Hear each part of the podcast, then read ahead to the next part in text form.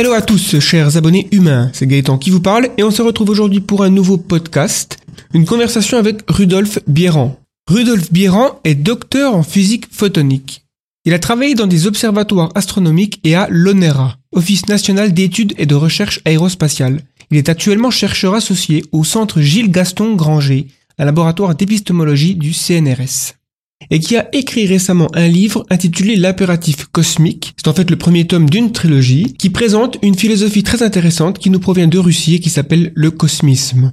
Donc il va nous expliquer ce qu'est la philosophie cosmiste, en quoi est-ce que le cosmisme est différent de la simple conquête spatiale traditionnelle, on va parler beaucoup d'histoire et de philosophie, notamment ce qui s'est passé en Russie, mais également de prospectives sur le futur concernant la conquête spatiale et bien d'autres sujets. On vous rappelle que pour un meilleur confort, vous pouvez choisir d'écouter le podcast en tâche de fond si vous êtes sur votre ordinateur ou tablette, ou alors de le télécharger directement sur votre téléphone pour pouvoir l'écouter n'importe où. Il suffit de chercher The Flares sur iTunes ou Podcast Addict ou alors euh, l'appli que vous utilisez d'habitude.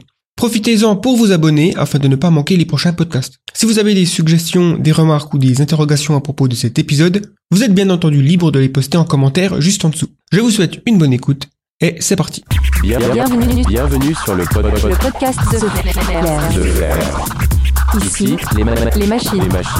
Des conversations sur les nouvelles technologies, la conquête spatiale, post-humanisme, intelligence artificielle, ensemble notre chemin vers l'avenir. Tout de suite, votre rendez-vous votre rendez-vous avec le, futur. Alors, je suis avec euh, Rudolf. Alors, comment je prononce ton nom de famille? Est-ce que c'est euh, Bierand Bierand, ouais, c'est ça, ouais. Très bien. Ok, donc Rudolf Bierand, tu as écrit un livre qui s'appelle L'impératif cosmique donc, normalement, c'est trois parties. Euh, j'ai eu accès à la première partie qui s'appelle L'avant-garde russe du 19e siècle. Oui, oui. Et donc, euh, alors, déjà, je vais te demander de te présenter, de savoir un petit peu ton parcours, à la fois euh, bah, universitaire, scolaire et puis également professionnel, et comment tu en es arrivé à écrire ce livre? Oui, alors euh, déjà, dans mon parcours, il y a, il y a un aspect intéressant, c'est que bon, j'ai fait des études d'ingénieur euh, assez classiques, mais je suis parti à la fin de mon parcours en école d'ingénieur euh, en Russie pour étudier donc justement l'astronautique ou comme eux ils l'appellent la cosmonautique. Et pour tout simplement, enfin, c'est étudier les différentes technologies pour accéder à l'espace, envoyer un satellite, comment aussi changer l'orbite d'un satellite en vol, toutes, euh, toutes ces choses-là. Et euh, donc euh, finalement, après donc cette, ces études en France et en Russie, j'ai fait une thèse de physique à l'Office national d'études et de recherche aérospatiale, donc l'ONERA, comme on dit, en région parisienne. Et là, j'ai voilà, j'ai travaillé sur une technologie assez particulière, c'est faire des télécommunications entre euh, avec des lasers, sans euh, l'optique étant la gamme qui nous permet d'avoir des, télécommunications de plus euh, fort débit qu'on sait faire aujourd'hui. On stabilise un milieu par une fibre optique généralement, mais on pourrait aussi se dire que la lumière se propage toute seule avec un laser. Donc on utilise déjà ça entre, pour télécommuniquer entre des satellites et on essaie de faire ça aussi aujourd'hui entre des satellites et le sol. Donc voilà, ça c'est ce que j'ai fait comme étude jusqu'à ma thèse. Après, j'ai travaillé comme ingénieur et en fait, j'ai eu aussi un déclic pendant que je travaillais à l'ONERA. J'y étais donc euh, encore en, en, 2011 à l'occasion du 50 ans du premier vol de l'homme dans l'espace, euh, donc de Yuri Gagarin évidemment, et j'ai découvert à cette occasion-là que ben il y avait aucune célébration, tout le monde s'en moquait et que malheureusement, euh, même si le voilà comme je vais vous parler de l'espace avec beaucoup d'enthousiasme, avec beaucoup de passion, mais bon quand on est à l'ONERA ou peut-être même au CNES, on n'est pas, on, va au travail comme d'habitude. On j'avais l'impression que les gens venaient là pour le salaire et que malheureusement aussi les questions militaires euh, occupaient de plus en plus euh, l'espace, les activités dans l'espace. Donc moi, c'est quelque chose qui m'a beaucoup frustré et j'ai voulu euh, redécouvrir en fait pourquoi. Pourquoi on a envie à ce point d'aller dans l'espace Qu'est-ce qui, moi, déjà, me, me donnait envie de faire ce métier-là Et qu'est-ce qui a fait qu'en France, par exemple, ne serait-ce qu'en France, dans les années 50, on s'était déjà lancé dans cette aventure alors que le pays était ravagé par la guerre. Et donc, ça, c'est quelque chose dont je compte euh, parler. Enfin, je compte aussi écrire sur l'histoire française de la conquête spatiale. Mais avant même ça, j'ai découvert tout simplement, parce que aussi je, peux lire le russe, j'ai étudié en Russie, qu'il y avait un mouvement philosophique qui existait déjà en Russie au 19e siècle, qui, c'est de la philosophie russe qui disait déjà que c'était un impératif moral pour l'humanité d'aller dans l'espace, un impératif moral d'ouvrir un espace, disons, infini. Et donc c'est donc l'objet du livre que j'ai écrit. Du coup, cet impératif cosmique, il est euh, issu d'une philosophie qui s'appelle le cosmisme. On dit cosmisme, je pense. Le cosmisme et les adhérents au cosmisme, ce sont les cosmistes. Mm. Voilà. C'est un mot qu'on, bah, en fait, c'est la première fois que je découvre ce mot. J'ai plutôt tendance à connaître euh, cosmologie ou euh, cosmique, mais pas cosmisme. Du coup, euh, est-ce que tu peux nous parler un peu de la philosophie cosmiste et pourquoi est-ce que c'est né en Russie, selon toi? Oui. Bah donc déjà, oui, tout d'abord, la, cosmologie, effectivement, c'est le, c'est un terme, c'est la science qui essaie d'étudier finalement le, essaie de comprendre le cosmos physiquement. Euh, est-ce qu'il a une origine? Comment il évolue? Donc voilà, aujourd'hui, on va dire qu'il y a un Big Bang, une expansion de l'univers, tout ça. Alors bon, ça, c'est la cosmologie. Le cosmisme, en fait, oui, c'est un courant euh, philosophique. On parle de cosmisme russe. Et donc, justement, c'est un mouvement qui naît en Russie au, euh, à la fin du 19e siècle. Et donc ça, c'est quelque. J'explique en fait dans mon euh, dans ce premier livre comment est apparu ce mouvement effectivement spécifiquement en Russie. en France, on avait déjà des choses intéressantes. On avait par exemple Jules Verne, ou Camille Flammarion. Jules Verne, il a écrit De la Terre à la Lune. Ça, ça, ça c'est de la, on pourrait dire, c'est de la science-fiction. C'est-à-dire, mhm. euh, on vous, voilà, Jules Verne veut nous raconter une épopée où on envoie, euh, on envoie un objet. Euh, au début, ça devait être un boulet de canon. Après, il y a des gens qui vont rentrer dans ce boulet de canon. Mais en fait, même si Jules Verne essaie de nous donner des détails techniques pour expliquer la, la faisabilité de ce projet-là, c'est pas vraiment, ça, ne fonctionne pas. D'ailleurs, euh, ces cosmistes russes, en particulier Konstantin Tsiolkovsky, qui a fondé l'astronautique grâce à un article en 1903, un article scientifique. Donc, il critique Jules Verne en disant, mais en fait, euh, les gens dans le boulet de canon, ils vont mourir à cause de l'accélération. C'est pour ça mhm. qu'il propose pour la première fois la propulsion par réaction pour avoir une poussée progressive, une accélération progressive qui préserve la vie des passagers. Et voilà, ce Constantin Tsiolkovsky, je commence un peu mon livre avec ça, avec cet article fondateur de l'astronautique. Pourquoi il écrit, donc exactement en mai 1903, c'est important parce que c'est euh, plusieurs mois avant le premier vol motorisé de l'aviation. C'est-à-dire qu'il n'y a, que des planeurs, en fait, euh, à cette époque-là. Euh, et pourquoi il y a quelqu'un en Russie vraiment, il, il vit à plusieurs centaines de kilomètres de Moscou. faut s'imaginer qu'à l'époque, c'est vraiment la cambrousse. Hein. Il n'y a, que des routes, c'est de la gadoue. Hein. Je veux dire, on, circule très mal. Et il y a quelqu'un dans cette campagne qui vous écrit un article scientifique. Un article scientifique qui déjà, attention, hein, il décrit, non, il, déjà, il donne, il, font, il donne une équation donc qui permet de gérer ce compromis entre la masse de carburant dont on a besoin pour propulser la fusée et euh, disons, enfin, le problème, c'est que ce carburant, il est lourd, il empêche la fusée de décoller, pourtant, on en a quand même besoin. Donc, il, a une équation qui va étudier le compromis hein, entre la masse de carburant qu'il faut emmener pour qu'elle décolle, et il va proposer le carburant le plus euh, le plus efficace, donc ça va être un, des propergols, un mélange d'hydrogène et d'oxygène. C'est ce qu'on utilise toujours hein, aujourd'hui dans les fusées. Euh, il propose quelques années plus tard de larguer des étages de la fusée pour que bon bah pour l'alléger. Et puis il propose énormément de choses. Il propose de mettre différentes tuyères pour orienter la fusée. Et il se dit bon mais il va y avoir des tuyères, mais est-ce que je vais pouvoir Qu'est-ce que je mets le pilote? Parce que tout de suite il veut mettre des gens hein, dans cette fusée. Son objectif c'est envoyer du monde dans l'espace. Euh, il se dit mais comment j'ai piloté cette fusée là euh, Il me faudrait un, un, volant, ça marche pas en fait. Euh, donc voilà, il propose pour la première fois le guidage automatique, le premier véhicule sans volant. Euh, il se pose des problèmes sur voilà, les gaz vont se condenser à la sortie des tuyères, ça va gêner la fusée. Donc vous voyez, c'est un article scientifique vraiment de, de, haut niveau qui nous est proposé en 1903 alors que l'aviation n'a même pas vraiment démarré. Et ça, j'explique euh, dans mon livre que cette personne-là, c'est pas juste un mec génial dans la forêt en Russie qui propose une idée radicalement nouvelle et qui sert encore euh, un siècle après. C'est quelqu'un qui en fait a hérité d'un courant philosophique qui est né tout, au long du 19e siècle en Russie. Alors en général en France, on connaît pas très bien la culture russe, donc je donne un peu euh, des éléments qui nous permettent de, de, connaître ce pays. Et déjà moi quelque chose qui m'a qui m'a beaucoup touché, c'était que la Russie c'est un pays qui aimait énormément la France. Moi je pense qu'il aime toujours la France aujourd'hui d'ailleurs. Et l'aristocratie russe était extrêmement était complètement francophone, ils apprenaient même le français avant le russe, et en fait, il n'y avait pas vraiment de culture locale en Russie, mais bon, ils considéraient que la France était un, phare culturel de l'humanité, pour faire son éducation, on lisait des auteurs français. Hein, donc Blaise Pascal, un immense auteur euh, français qui est lu euh, à l'époque en Russie. Euh, et, donc jusqu'à cette catastrophe pour la Russie et aussi pour la France, c'est l'attaque napoléonienne en 1812 de la Russie. Une attaque terrible. Moscou arrive, enfin, Napoléon arrive jusqu'à Moscou et les Russes, pour se défendre, sont même obligés de brûler leur capitale pour le faire fuir. Donc euh, on connaît hein, cette, cette histoire, hein, voilà. Napoléon doit retraiter, la Bérésina, c'est une catastrophe. Les, les soldats russes vont jusqu'à Paris et reviennent. Et ils ont vu, euh, au cours de leur voyage, ils ont vu à quel point l'Europe était développée, à quel point cette civilisation était grande, et à quel point chez eux il n'y avait rien en fait de, ils n'avaient, à quel point leur, leur civilisation propre en Russie était peu développée. Et donc ça a été une euh, à la fois, il, se, il respectait énormément la France, mais il pouvait plus euh, rester français comme ils l'ont euh, été jusqu'à cette, cette guerre. Donc, il y a, pendant tout le 19e siècle, on est un mouvement qui s'appelle le slavophilisme, donc notamment fondé par Vladimir Odoyevsky, dont je parle beaucoup dans mon livre. Et déjà, dès cet auteur-là, on propose la conquête spatiale.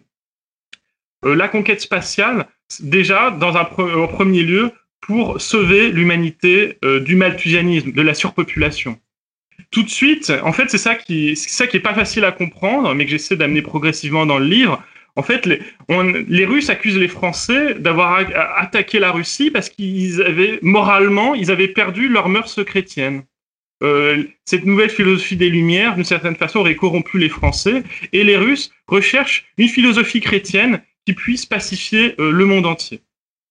Et donc cette idée qu'on soit toujours en concurrence parce qu'on manque de ressources, parce qu'on manque d'espace, euh, terrorisait énormément les Russes. Et l'idée de conquête spatiale arrive assez naturellement chez eux pour dire mais en fait il nous faut un monde infini pour que jamais nous soyons en concurrence. Et aussi euh, pour que chacun ait une place où vivre, où habiter. Parce que l'idée, c'est même pas forcément d'avoir plus de ressources pour consommer plus, mais c'est même cette idée que si voilà, on devient plus nombreux, on va manquer d'espace. Tout simplement, ça ce sera la ressource ultime qui va nous manquer. Et si jamais on commence à choisir qui a le droit de vivre dans notre société, ils voient ça comme un drame moral, euh, le plus grand drame moral pour l'humanité. Donc, assez progressivement, les Russes, en fait, veulent d'une part créer, trouver leur propre identité, apporter une contribution culturelle et scientifique au monde, et la conquête spatiale va devenir un peu être leur étendard au 19e siècle. Ce qui me permettra, dans, dans mon livre suivant, expliquer pourquoi au 20e siècle, les Russes ont été les premiers à aller dans l'espace. Et en réalité, pas pour des raisons politiques comme on le croit c'est pour des raisons beaucoup plus profondes. Et donc j'envisage évidemment d'écrire une nouvelle histoire de, de l'Union soviétique à travers ces idées-là. C'est étonnant quand même que, le, que l'idée de manquer de ressources finalement soit autant ancrée dans l'esprit des Russes à l'époque, puisqu'ils ont quand même un territoire qui est vaste. c'est un des territoires les plus vastes au monde. C'est une très bonne question. En plus, ce qui est assez drôle, c'est que euh, donc l'un, l'un de ces fondateurs du, du cosmisme russe, donc c'est c'est pas forcément Odoyevsky qui lui parle de la conquête spatiale, mais plus en termes de encore dans des livres un peu qui ressemblent à la science-fiction. Nicolas Fedorov, il dit vraiment la conquête spatiale, c'est un impératif moral euh, pour l'humanité, et il dit euh, dans, ses livres de philosophie que finalement la Russie, elle a parce qu'elle a un territoire aussi grand, elle a, d'une certaine façon, elle aurait dans son, dans son âme russe euh, un appel pour les espaces infinis. Euh, parce que justement son territoire est aussi immense. Il se dit l'humanité sera aussi obligée d'aller dans l'espace quand même la Sibérie sera peuplée, trop peuplée. Donc euh, comme si aussi la, Russie serait aussi un, un marqueur géographique de, de, cet impératif de trouver des nouveaux espaces, si même en Russie il n'y en a plus assez. Et, euh, et donc aussi peut-être un, un autre point aussi que je trouve très intéressant et qu'on trouve déjà chez Vladimir Odoyevsky, donc un de ses fondateurs du slavophilisme, c'est cette idée qu'en Russie, on a un rapport à la nature qui est très différent à celui en Europe. En Europe, on a un climat euh, plutôt agréable, doux. Voilà, ni trop chaud, ni trop froid. Euh, en Russie, bon, on a déjà l'été, il fait trop chaud, hein, les gens ne le savent pas toujours. Et évidemment, l'hiver, il fait beaucoup trop froid toutes les plaines russes sont recouvertes d'une épaisse couche de neige. Et Odoyevsky, dans, un de ses livres que j'aime énormément, qui s'appelle Les Nuits russes, il décrit une scène où ils sont là, voilà, c'est un aristocrate, Odoyevsky, il est dans une maison euh, de voilà, de nobles. Ils ont un, ballet, ils aimaient beaucoup danser. Euh, enfin, vous voyez cette vie du, du 19e siècle. Il y avait un grand... Les dames étaient, il est décrit comme étant presque nues dans leurs robes et ils regardent à travers la fenêtre et ils voient cette plaine complètement enneigée, la vie impossible à l'extérieur. Et à l'intérieur de cette maison d'aristocrate, il appelle ça, c'est comme si c'était l'été italien, comme il dit. Et en fait, il, est fasciné en regardant ce spectacle, de, de, ce, de cette capacité de l'homme à se créer des conditions pour vivre dans la nature même la plus hostile, et entre guillemets même dans l'espace, qui est une forme de nature hostile comme pourrait la plaine, comme pourraient l'être les, l'être les plaines russes en plein hiver. Et donc il est fasciné par ces efforts qu'ont eu l'homme déjà d'imaginer la première maison, d'imaginer le premier poêle qui chauffe la maison. Et il est fasciné par cette capacité de l'homme à contrôler son environnement. Alors pas forcément à l'exploiter, mais justement, comme on dit dans les philosophies russes, à réguler, réguler son environnement, créer des conditions de vie. Et idéalement, euh, et ces conditions de vie doivent se répandre le plus possible, même à l'extérieur de la Terre, qui n'est qu'une île en fait dans le cosmos, et donc se répandre dans tout l'univers, répandre la vie et la conscience aussi, qui a un statut particulier pour le vivant dans cette philosophie euh, euh, russe. Et peut-être un dernier point pour expliquer pourquoi en Russie cette fascination aussi pour l'espace, pour l'exploration spatiale. Euh, je, consacre un, petit, toute une section dans mon livre. En, russe, on ne dit pas le mot espace. Espace cosmique, déjà, serait un peu plus clair hein, pour comprendre de quoi on parle, parce que l'espace, ça peut être sur Terre, hein, de l'espace dans une, dans une chambre. Mhm. en russe, on dit cosmos. Cosmos. évidemment, c'est un mot qui est d'origine grecque. Ils ont plus ou moins euh, ce sens euh, grec que nous aussi on avait en France en fait hein, jusqu'au euh, jusqu'au XVIIe siècle et j'explique qu'en France après les découvertes de Newton donc on a commencé à voir l'espace comme un lieu pour faire tout simplement des pour calculer des trajectoires faire des calculs de, physique. Et en fait l'espace est très lié au temps par des équations. Et on, perd on a extrêmement rationalisé euh, le, ce qui était le cosmos ou le microcosme, le macrocosme, comme on disait dans la philosophie de Pascal, et on s'est mis à dire espace en perdant le sens du cosmos. Euh, en Russie, il euh, n'y a pas ce mot espace. le, il y a bien un mot qui veut dire espace comme chez nous, mais c'est pour dire espace géométrique. C'est un mot, on dit prastransva. Donc ça, c'est l'espace géométrique. Pour parler de l'espace cosmique, on a un mot qui s'appelle cosmos, et l'agence spatiale russe elle s'appelle Roscosmos, donc c'est Russie et Cosmos. Nous, euh, notre agence spatiale euh, en Europe, c'est ben, l'agence spatiale européenne. Moi, j'aurais envie de renommer euh, cette agence spatiale européenne l'agence l'agence cosmique européenne, en fait. Ce serait plus, plus poétique et ça nous donnerait plus envie d'aller dans l'espace. Ouais, c'est vrai que c'est une bonne euh, précision sur le mot parce qu'on on se rend pas compte. Bon, je pense quand même que la plupart des gens, quand on leur dit espace, la première chose qui vient en tête, généralement, c'est le, cosmos. Du coup, c'est euh, l'espace intersidéral. C'est vrai qu'il y, a les deux. Enfin, on peut parler d'espace, de l'espace d'une pièce ou autre. Donc, c'est. Il y a quand même un problème avec ce mot d'espace intersidéral, c'est que ça nous donne cette idée que cet espace, il est vide, c'est un néant, et puis il est hostile à la vie. Alors que dans le cosmos, c'est tout un. Le cosmos, c'est toute une harmonie en fait de l'univers Enfin, ça, c'est le sens originel grec.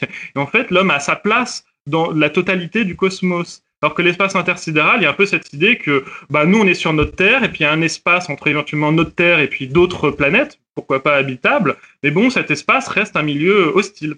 En russe, en russe quand on dit cosmos, il n'y a pas cette, cette espèce d'inconscient euh, hostile euh, qui est généré par le, par le mot. Enfin, je pense qu'il y a quand même une différence qui peut changer un peu les choses. Oui, d'ailleurs, tu parles dans. Il y a une phrase dans le livre qui est très belle c'est l'humanité doit aller dans l'espace comme les poissons ont dû sortir hors de l'eau. Et, euh, oui, c'est la première phrase. Ouais. voilà, et c'est une belle illustration de cette idée que, en fait, si on se met à la place des poissons, euh, enfin des premiers poissons, euh, quand la vie était à son origine dans l'eau, la Terre, enfin la surface de la Terre était un milieu hostile. Et donc il a fallu quand même sortir de, de cette hostilité. Aujourd'hui, on voit bien que ben, ça a payé puisque la vie s'est devenue florissante sur toute la surface de la Terre. Potentiellement, dans le futur, si l'humanité fait le premier pas vers le cosmos, je vais utiliser ce terme désormais, euh, ben on pourrait euh, avoir un futur grandiose, voilà quoi, comme on imagine peut-être dans les, dans les œuvres de science-fiction, les, space opéra ou autres.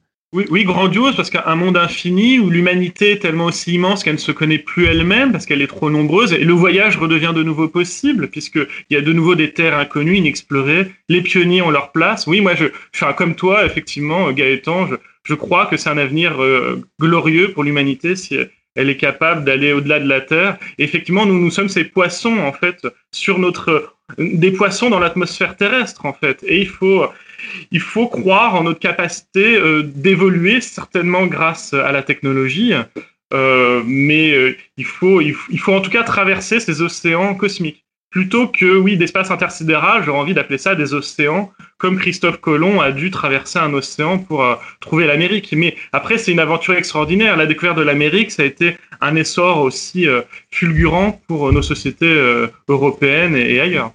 C'est soit voilà, on attend qu'il y ait un astéroïde qui percute la Terre, ou alors euh, voilà, on va peut-être inventer une technologie dans le futur qui sera trop dangereuse pour notre sagesse. Euh, et donc, euh, ben voilà, ce sera la fin de l'humanité. Donc, l'alternative, c'est le cosmos. Parce que si on commence à être une espèce multiplanétaire, forcément, on multiplie les chances de survie, puisque ce qui se passe sur Terre devient, du coup, n'est pas forcément synonyme d'extinction de l'humanité si on a une colonie sur Mars. Et si on a une colonie sur euh, les lunes des, des, géantes gazeuses, et puis après si on s'étend sur d'autres systèmes, après ça devient virtuellement quasiment impossible d'éteindre l'espèce humaine si on a colonisé euh, une grande partie de la galaxie. Oui, oui, j'ai beaucoup de, oui, j'ai pas mal de réactions à ce que tu dis. Il y a, des exemples. Euh, enfin, cet astéroïde, par exemple, c'est un exemple qui peut être repris dans la. C'est un exemple qui est repris par par Odoyevsky, par exemple, qui se dit voilà, il y a un astéroïde qui va dans, son, dans, une de ses nouvelles, l'an 4338. Donc, il décrit une société futuriste où la, la Russie s'est vraiment développée fraternellement et, et parce qu'elle s'est développée fraternellement, elle a eu, elle a acquis des technologies supérieures aux autres pays parce que les, les hommes ont su collaborer mieux en fait et donc ils ont travaillé plus efficacement. Donc, il y a aussi cette idée qu'une société plus morale est aussi plus efficace. Euh, plus productive. Et ce qui est aussi intéressant, c'est qu'elle est plus productive, mais euh, cette production, euh, parce que voilà, elle, peut aussi être. alors, il parle pas forcément de robotique, mais bon, il imagine que voilà, elle, est beaucoup plus abondante qu'avant, et les gens se servent gratuitement dans la production. C'est-à-dire que c'est pas non plus des gens qui font n'importe quoi dans l'abondance, c'est des gens qui sont capables voilà, de, rester sobres. Et en fait, ce qui se passe dans cette l'an 4338, il y, il y a un astéroïde qui va détruire la Terre, et en fait, les les Russes vont, euh, voilà, vont, vont, vont, dévier cet astéroïde. Et, euh, et, en fait, euh, ce qui est intéressant, c'est après Nikolai Fyodorov, lui, reparle de toutes les catastrophes naturelles qui peuvent arriver sur Terre, les, des épidémies, même une simple une maladie qui, qui détruit tout le monde. C'est pourquoi pas? Mhm. Euh, et en fait, il dit, mais vous, vous est-ce que les gens se rendent compte, si jamais il y avait une catastrophe globale qui menaçait toute l'humanité, les gens de, arrêteraient leurs conflits euh, les uns avec les autres. Donc il dit la menace extérieure, en fait, peut être vue comme un, et, un levier, en fait, euh, qui peut permettre de, de, rassembler les gens en leur disant, mais vous voyez, notre ennemi, c'est l'extinction de l'humanité. En fait, c'est aussi des gens qui aiment énormément euh, l'homme et l'humanité. Donc pour eux, c'est important de la sauver. Peut-être des fois, il y a des gens un peu cyniques qui vous diraient, ah non, il faut... l'humanité, ça vaut pas le coup. Euh, certes, l'humanité a, commis certaines, des atrocités, mais c'est des gens, en tout cas, ils n'ont pas vécu les deux guerres mondiales du XXe siècle.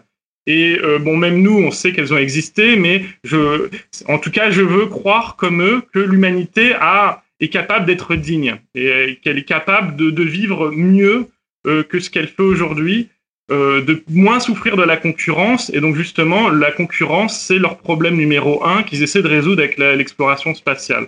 En fait, bon, tous les éléments un peu euh, s'imbriquent. C'est-à-dire la conquête spatiale, c'est ça nous permet de de, ça va nous permettre de sauver euh, la Terre et de maintenir des conditions fraternelles. On n'aura pas besoin d'être en concurrence. Et c'est aussi en travaillant ensemble et en s'attelant tous à cette tâche qu'on se rend compte qu'en fait, on a, on a tout à partager. On a tous besoin les uns des autres pour un objectif aussi grandiose que, euh, que l'exploration spatiale. Donc c'est c'est à, la fois la, la, fin et le moyen, euh, cette exploration spatiale. C'est le moyen d'améliorer de, de, euh, la société et c'est aussi une fin pour, pour la sauver. Donc c'est que l'argument soit à la fois cause et finalité, c'est ça qui, qui ça fait un espèce de raisonnement circulaire mais ça, ça fait, ça fait qu'on crée tout un système philosophique en fait à partir de cette idée-là. Et puis bon, bah après il y a plein de considérations sociales, comment l'humanité euh, devrait vivre, qu'est-ce que ça veut dire être fraternel, et évidemment, eux, ils ont en tête, c'est au 19e siècle, euh, plus est en Russie, la société est très chrétienne, donc il y a, y a vraiment cette foi en, euh, voilà, en la possibilité de revivre, de recréer un jardin d'Éden. C'est-à-dire que la nature doit être complètement régulée, elle doit ressembler à un magnifique jardin, tout l'univers doit ressembler à un magnifique jardin où l'homme, en fait, vivrait, euh, jouirait de son existence, en fait, et contemplerait la nature, mais dans sa totalité, la Terre n'étant qu'un tout petit aspect euh, de la nature. Oui, je comprends. C'est vrai que bon là, tu, tu parles des racines chrétiennes, euh, mais aussi j'ai remarqué que dans, l'ouvrage, tu parles de racines zoroastriennes, oui. qui est euh, alors euh, c'est pas une religion qui est euh, connue euh, du grand public. enfin, en tout cas, faut être un peu spécialiste ou faut avoir étudié quand même la théologie pour savoir un petit peu ce que c'est que le zoroastrisme. Je sais pas si tu peux en parler et en quoi est-ce que c'est relié à, au cosmisme? Oui, alors c'est vrai que ça, ça paraît étonnant qu'on parle tout à coup du zoroastrisme. En fait, j'ai essayé aussi dans, dans, ce livre sur le, la Russie au 19e siècle de, donner un peu tous les éléments culturels qui permettent de les comprendre. Et les, Russes donc ont beaucoup souffert de ne pas être inclus euh, dans l'Europe culturellement, et on les a aussi au 19e siècle, on avait tendance à, définir l'Europe comme euh, à partir donc de ces euh, ben, d'une part la religion chrétienne et aussi sa culture gréco-romaine et la philosophie voilà grecque et toute là aussi la philosophie du droit des Romains dont on aurait hérité. Et les Russes, eux, ils ont été en fait évangélisés seulement à partir du 9e siècle après Jésus-Christ. Ils n'ont pas du tout vécu l'influence euh, gréco-romaine. Et l'influence mmh. grecque qu'ils ont vécue, c'était déjà une Grèce orthodoxe. Mais au 19e siècle, et là, c'est là on va arriver au zoroastrisme, attention, ça va être étonnant. Au 19e siècle, on fait une découverte qui est vraiment fondamentale, une découverte en linguistique. On découvre qu'en fait, que toutes les langues, enfin, qu'il existe il existe un groupe de langues, enfin qu'on appelle les langues indo-européennes. Donc maintenant aujourd'hui tout le monde le sait, mais à l'époque c'était fantastique de découvrir qu'il y avait peut-être une langue originelle indo-européenne. Et donc euh, le russe est, euh, est, une langue indo-européenne. Et donc d'une certaine façon, les Russes ont appartenu à la sphère culturelle euh, bah, de l'Europe et en fait du Proche-Orient, enfin jusqu'à l'Inde. Et les Russes ils disent ah mais regardez, en fait on, on, fait partie de, euh, on, fait partie de votre sphère culturelle. Et en fait, ces Indo-Européens, donc, quel était, euh, qui était-il et quelle aurait pu être la langue originelle? Ben, Ça aurait pu être la langue des, Ariens. Alors, les Ariens, aujourd'hui, on comprend plus trop bien ce que c'est parce qu'il y a eu un délire euh, autour des Ariens chez les nazis, donc justement, eux, recherchaient une forme de, pureté de la race. Donc, bon, bah, ils sont allés chercher les Ariens. Mais en fait, les Ariens, euh, ils, ont eu, ils avaient une religion qui s'appelait le zoroastrisme. Alors, le zoroastrisme, c'est une religion monothéiste. Euh, c'est a, priori, il semblerait euh, que ce aurait été la première religion monothéiste au monde avant la religion juive, c'est-à-dire avant Moïse, avant moins 1500 mhm. avant Jésus-Christ. Ça, ça aussi, c'était une découverte qui a fait fureur. On disait mais quoi Comment c'est possible une, une religion monothéiste plus vieille que la que la nôtre? Euh, et donc ça, on le, prouve par euh, une analyse des textes, euh, une analyse des textes écrits. Déjà, bien, bien comprendre quels sont les textes écrits par Zarathustra, donc qui est un peu ce prophète du zoroastrisme, comme le Christ est un peu le, grand prophète du christianisme. Bon, prophète n'est peut-être pas le terme exact, mais peu importe. Et donc, on a, voilà, on a su isoler les textes de Zarathustra, montrer que c'était un monothéisme, et aussi montrer par une analyse linguistique que cette langue employée était plus vieille que 1500 ans avant Jésus-Christ. C'était une découverte fantastique en Europe. On a un témoignage hein, de, de cet enthousiasme, c'est le livre de Nietzsche, ainsi par les Zarathustra. Donc Nietzsche aussi, qui avait euh, qui n'aimait pas beaucoup la religion chrétienne, qui trouvait que les gens se flagellaient un petit peu trop à cause de cette religion, que les gens n'avaient pas assez de, joie de vivre. Il a, il a voulu trouver une religion encore plus, plus ancienne et qui considérait plus profonde, qui était ce zoroastrisme. Donc à la fin du 19e siècle, le zoroastrisme en fait était très populaire. Aujourd'hui, on l'a oublié, mais il y a un peu plus d'un siècle, c'était euh, il y avait un énorme enthousiasme autour de cette religion, un enthousiasme qui a donc forcément touché la Russie. En plus, c'est la Russie qui essaie de se connecter à la culture européenne en disant regardez, on appartient à tous à une grande famille arienne entre guillemets. Donc c'est pas forcément, c'est pas blonds yeux bleus hein, les Ariens. Les Ariens, c'est juste ce peuple antique qui euh, dont la langue a été celle un peu de tous les Indo-Européens et qui n'avaient rien de blond aux yeux bleus. C'était des gens qui vivaient en Asie centrale, a priori au départ, et puis ça s'aimait dans toute l'Europe. On ne sait pas comment, mais bon, en tout cas, on a cette langue commune qui le, qui le prouve. Et donc quand donc les Russes, ils ont lu le zoroastrisme forcément, et en fait quand moi je cite des textes du zoroastrisme, j'ai lu moi-même, c'est assez court en fait, ce sont des chants en fait, des chants assez poétiques, et on lit euh, dans ces chants comme un appel à la fois pour cultiver la terre et et, pour, et, comme un appel aussi vers les cieux, puisqu'il y a cette idée que la Terre est nourrie par le ciel. Le rayonnement cosmique solaire apporte la vie sur Terre. Donc cette idée que la Terre n'est pas indépendante du cosmos, que nous sommes déjà dans le cosmos. La Terre, c'est, on est dans l'espace en fait. Il n'y a pas besoin de décoller avec une fusée pour aller dans l'espace. On y est déjà, on est nourri par le Soleil chaque jour. Et donc les Russes, ils relisent cette, ces textes religieux-là, ils ont accès à une nouvelle science. Hein, au 19e siècle, on est quand même déjà, on a énormément de connaissances scientifiques, physiques, et ils, ils y voient ils veulent y voir, peut-être que c'est tiré par les cheveux, mais bon, j'essaie de citer les textes du zoroastrisme qui ont pu les, les inspirer. Ils veulent y voir un appel antique, un appel de plus profond de l'histoire pour aller dans l'espace, comme si cela était peut-être la justification ultime qu'il faut y aller, ou montrer au moins que c'était le rêve le plus ancien de l'humanité, avec celui de la vie éternelle, évidemment. Donc voilà, il justifie aussi ce rêve de l'espace comme l'humanité doit le faire, elle a toujours voulu le faire, et les sciences doivent nous permettre de le faire. Et ce que voilà, moi, en tant que euh, personne du 21e siècle, des fois, je suis déçu de voir que la technologie ne sert pas toujours les grands rêves de l'humanité. Après, on peut discuter euh, à quoi doivent servir les sciences, mais eux, résolument au 19e siècle, ils ont vu aussi l'industrialisme, la production industrielle se développer. Euh, et ils disaient, mais cette production industrielle, on, s'en moque, elle nous sert à rien, on veut aller dans l'espace. Et Tsiolkovsky, quand il écrit son article fondateur de l'astronautique en 1903, alors que l'aéronautique n'existe même pas vraiment, eh ben, c'est à ça qu'il pense il a été scientifique pour aller dans l'espace. Il veut pas juste des jouets, des gadgets. C'est les sciences, c'est pour réaliser nos plus grands rêves. Voilà l'enjeu, quels sont les enjeux scientifiques pour eux. Ah, c'est super intéressant. Effectivement, il y a un élan euh, assez lointain de, cet impératif cosmique.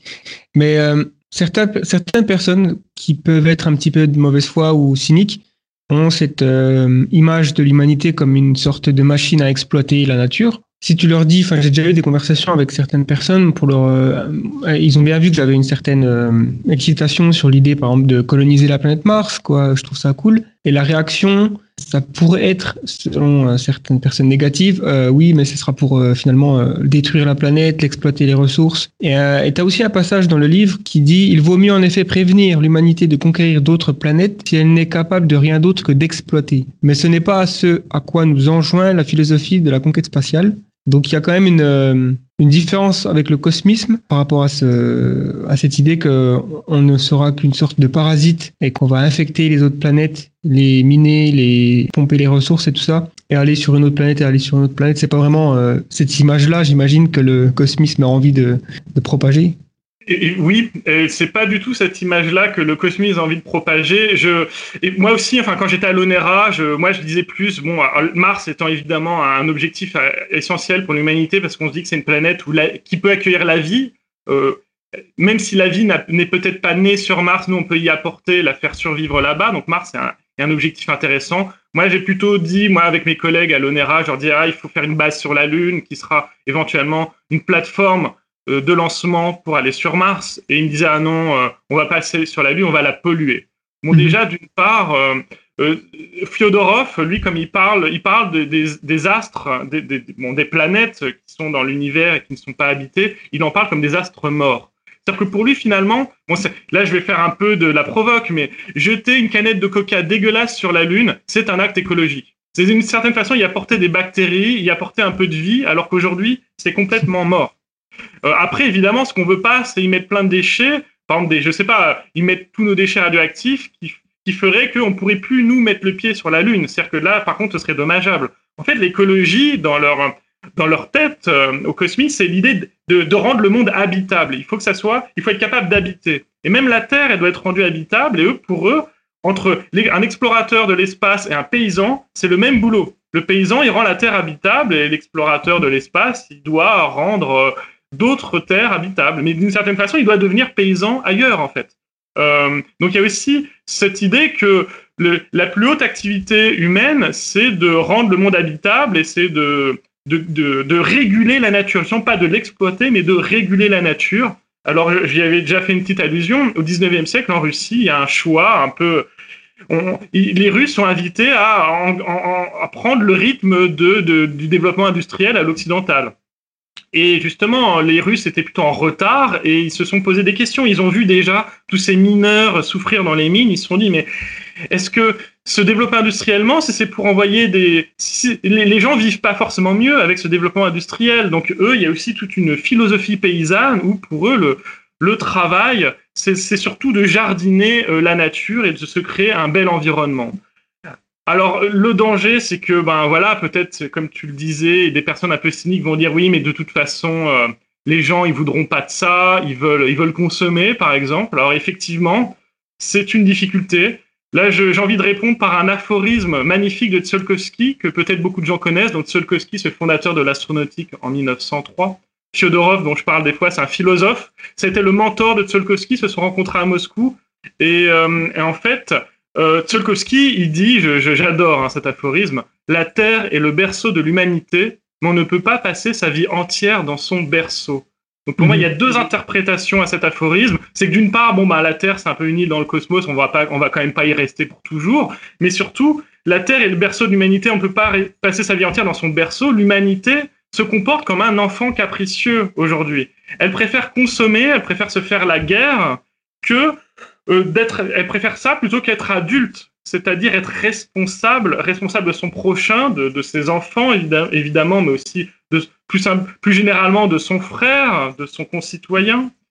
Et euh, si l'homme, l'humanité pouvait atteindre ce haut degré de développement moral, si elle pouvait être responsable, eh bien, eh ben, en fait, elle trouverait les moyens aussi d'aller euh, dans l'espace et elle comprendrait aussi que sa plus haute mission, c'est de, ne pas rester sur la Terre. Donc, moi, j'y vois une double interprétation euh, de cet aphorisme.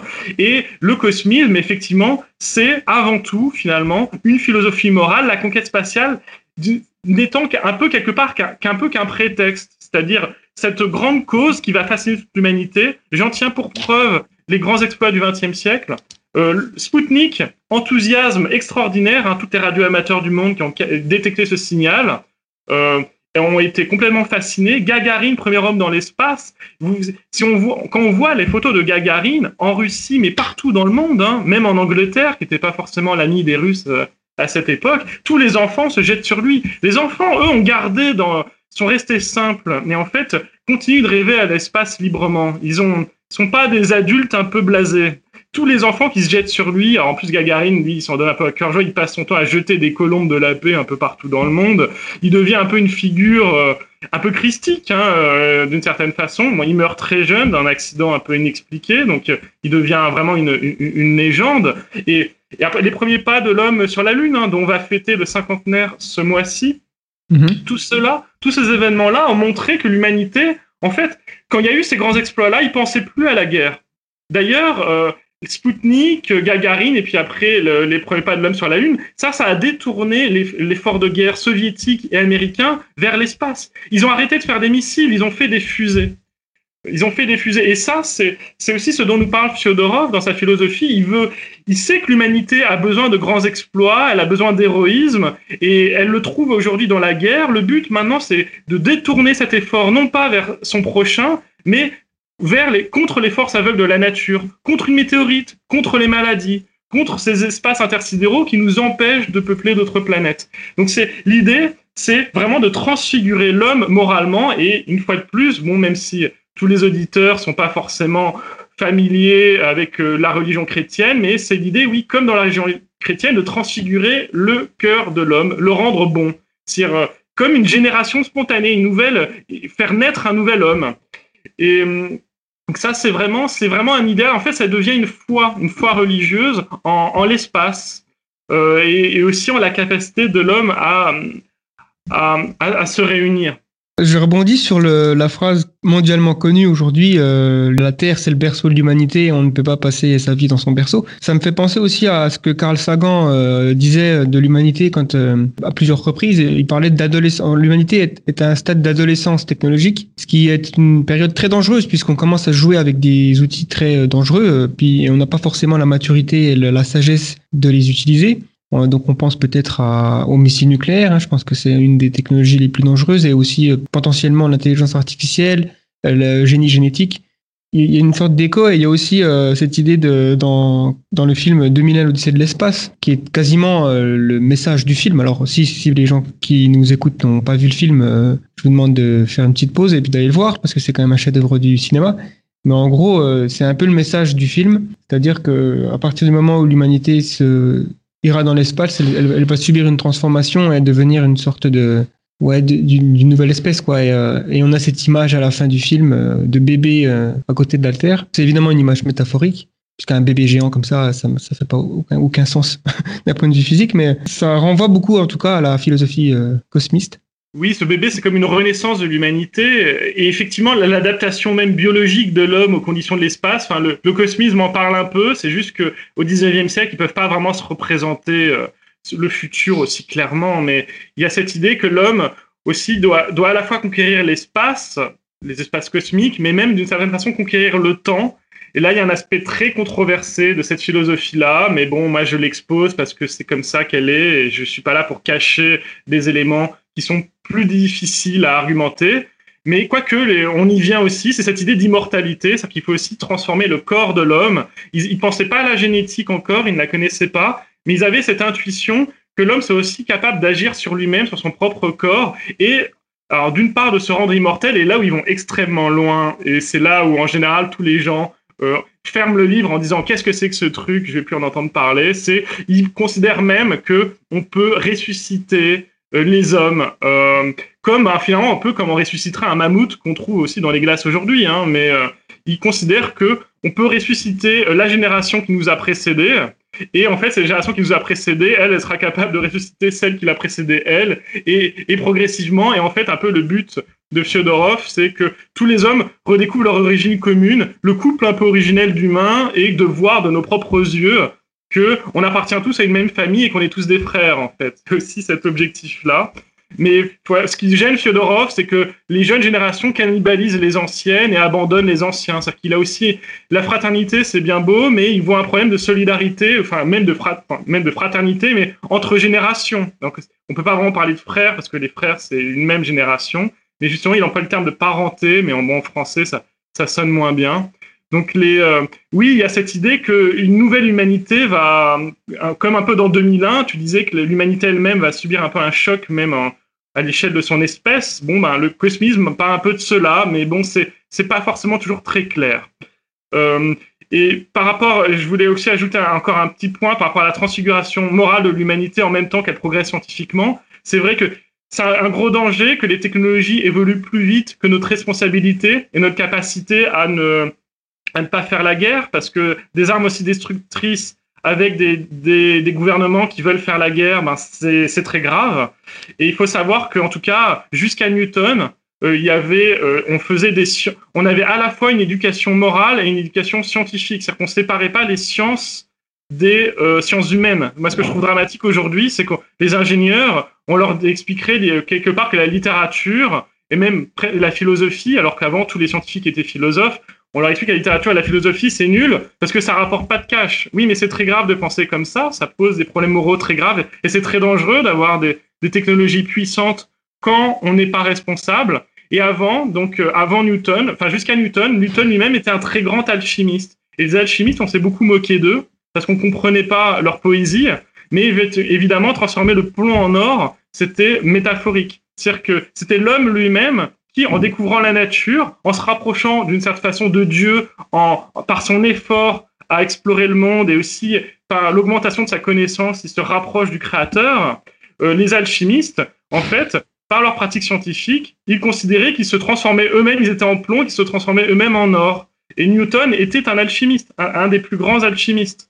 Donc euh, on a les Newtoniens en revanche, eux, tout ce qu'ils ont retenu, c'est waouh, on a des super équations qui vont nous permettre de mieux maîtriser le monde et en fait de bah, assez vite on construit des machines, on comprend mieux la physique, la thermodynamique, on a des machines à vapeur et on commence une exploitation industrielle. Donc en fait il y a eu un tournant à la fois dans les sciences et dans la morale à partir de Newton. Mais c'est pas du tout ce que aurait voulu Newton. Donc moi j'aimerais qu'on que qu'on redécouvre aussi un peu l'état d'esprit qu'il y avait euh, jusqu'aux des grands chercheurs Blaise Pascal, Newton, même bon pourquoi pas Descartes, mais que j'aime un peu moins, un peu trop rationnel, et que on se rend compte que les scientifiques, ils avaient un vrai engagement dans la société, ils étaient au service de leur pays, de leur population. Blaise Pascal, c'est quelqu'un qui a fait de la physique, de la philosophie, c'est aussi lui qui a inventé les transports en commun, par exemple, on ne le sait pas forcément toujours. À Paris, il a financé sur ses propres deniers une première ligne de cocher dans Paris qui, voilà, circule sur un itinéraire fixe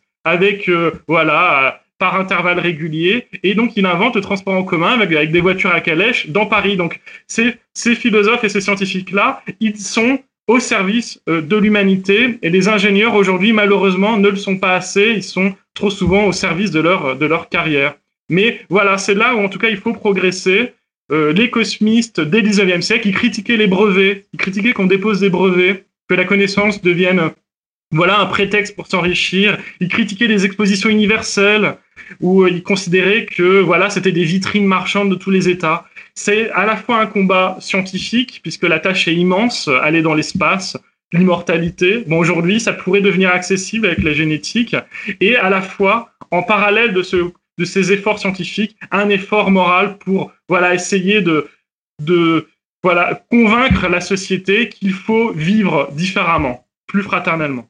Cette notion de fraternité, est-ce que tu pourrais développer un peu plus? Parce que c'est vrai que c'est, euh, je l'entends souvent plutôt dans la religion qu'autre chose, euh, mais du coup en philosophie ou alors dans, en sciences peut-être, est-ce qu'il y a une autre signification? Alors, d'une part, oui, tu as raison de dire qu'on emploie peu le mot fraternité. D'ailleurs, les Russes, enfin Nicolas Fyodorov, une fois de plus, se moquent énormément des révolutionnaires français ou surtout de ce slogan liberté, égalité, fraternité.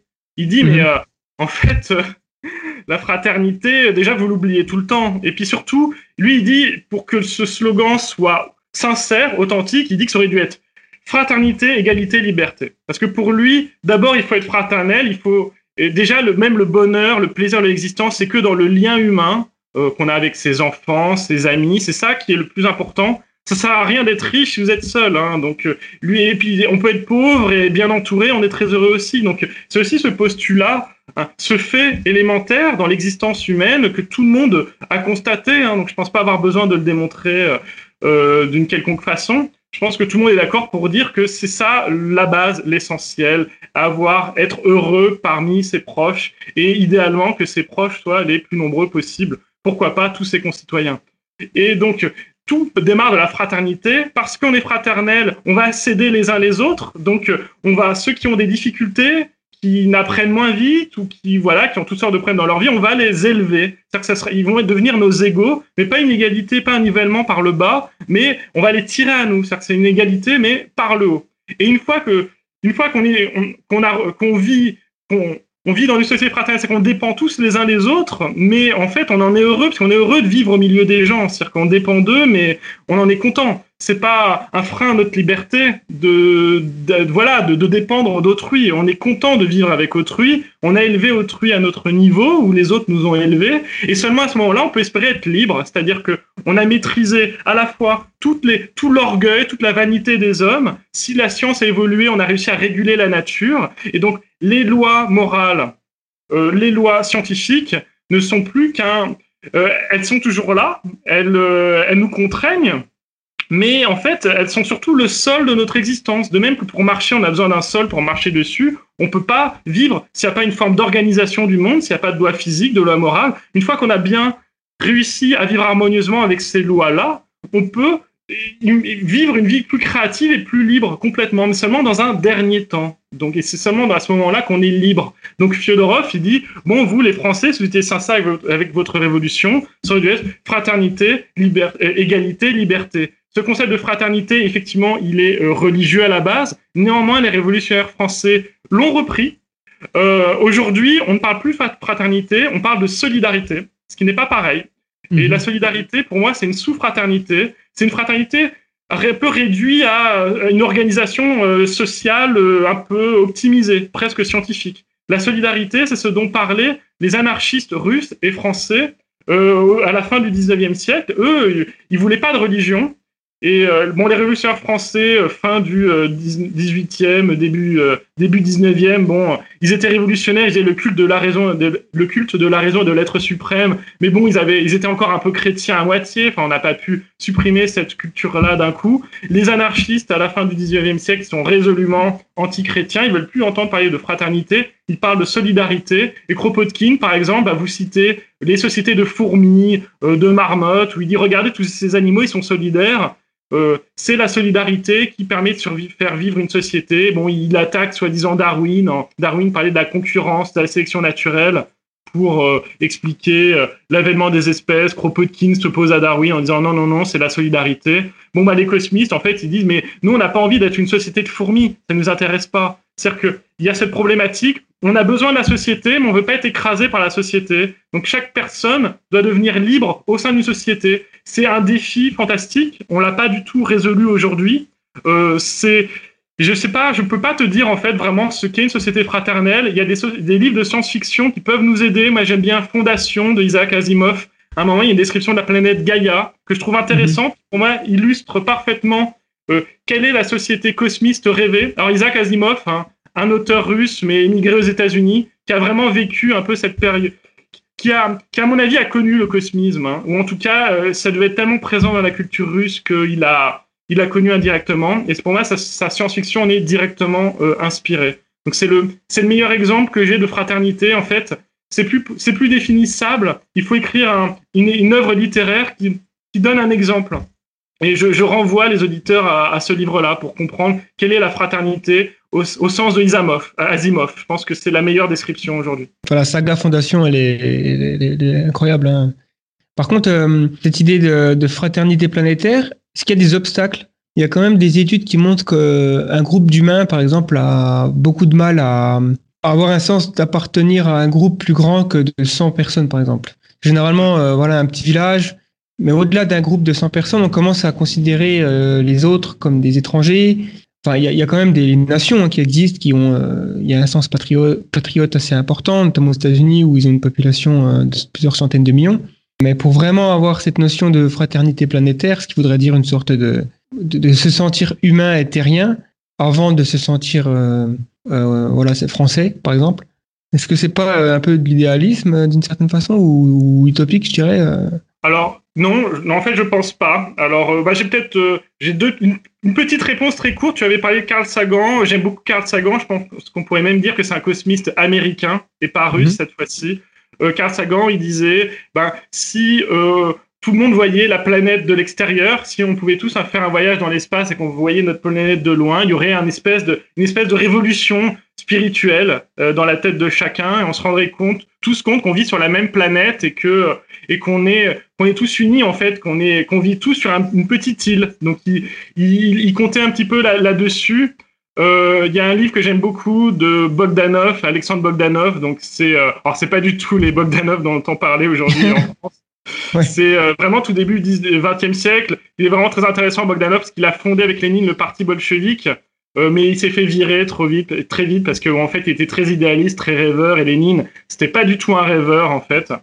Euh, et il a écrit un livre qui s'appelle L'étoile rouge, aussi l'ingénieur Méni. Et dans ces livres-là, il raconte comment la société martienne, qui vit, Mars est une plus petite planète, il a imaginé qu'il y avait des humains euh, sur Mars, et parce que la planète était plus petite, ils ont ressenti plus vite la, cohésion euh, de leurs liens, que qu'ils qu'ils sont tous responsables de leur planète. Aujourd'hui, on commence à ressentir un peu la même chose ici sur Terre avec l'écologie, même si bon, je trouve que les gens sont, ça marche pas forcément si bien que ça, mais il y a une forme un peu de autour de l'écologie, il y a un peu une forme de fraternité planétaire qui se met en place où tous les peuples du monde s'attristent d'une, voilà, de, je sais pas moi, d'un océan de déchets très loin d'eux. C'est-à-dire que là, on, est capable quand même d'aller au-delà de notre communauté proche hein, et de s'intéresser à des problèmes au-delà de nous. Donc Bogdanov, lui, bon bah, il a utilisé un peu ce prétexte d'une humanité martienne pour décrire comment les Martiens ont réussi à passer d'une étape industrielle à fraternelle, et ils nous donnent des étapes. En fait, ce sont des grands projets, des causes communes, comme j'ai déjà expliqué hein, dans cette philosophie cosmiste dès le 19e siècle, une cause commune, la conquête spatiale, par exemple, euh, qui, euh, en fait, nous fait travailler ensemble à une plus large échelle. Moi j'ai des très beaux exemples. Hein. J'ai discuté avec des ingénieurs du programme Apollo.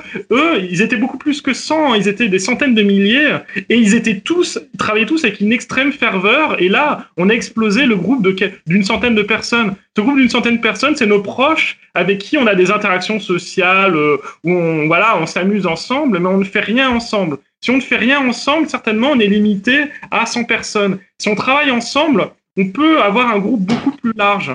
Et euh, aussi, on peut voir, je le répète, hein, après Spoutnik, après Gagarine, après les premiers pas de l'homme sur la Lune, on a eu un moment d'enthousiasme planétaire inimaginable. La Coupe du Monde à côté, c'est rien. de toute façon, la Coupe du Monde, c'est une nation qui a gagné sur d'autres. Donc bon, c'est moins drôle.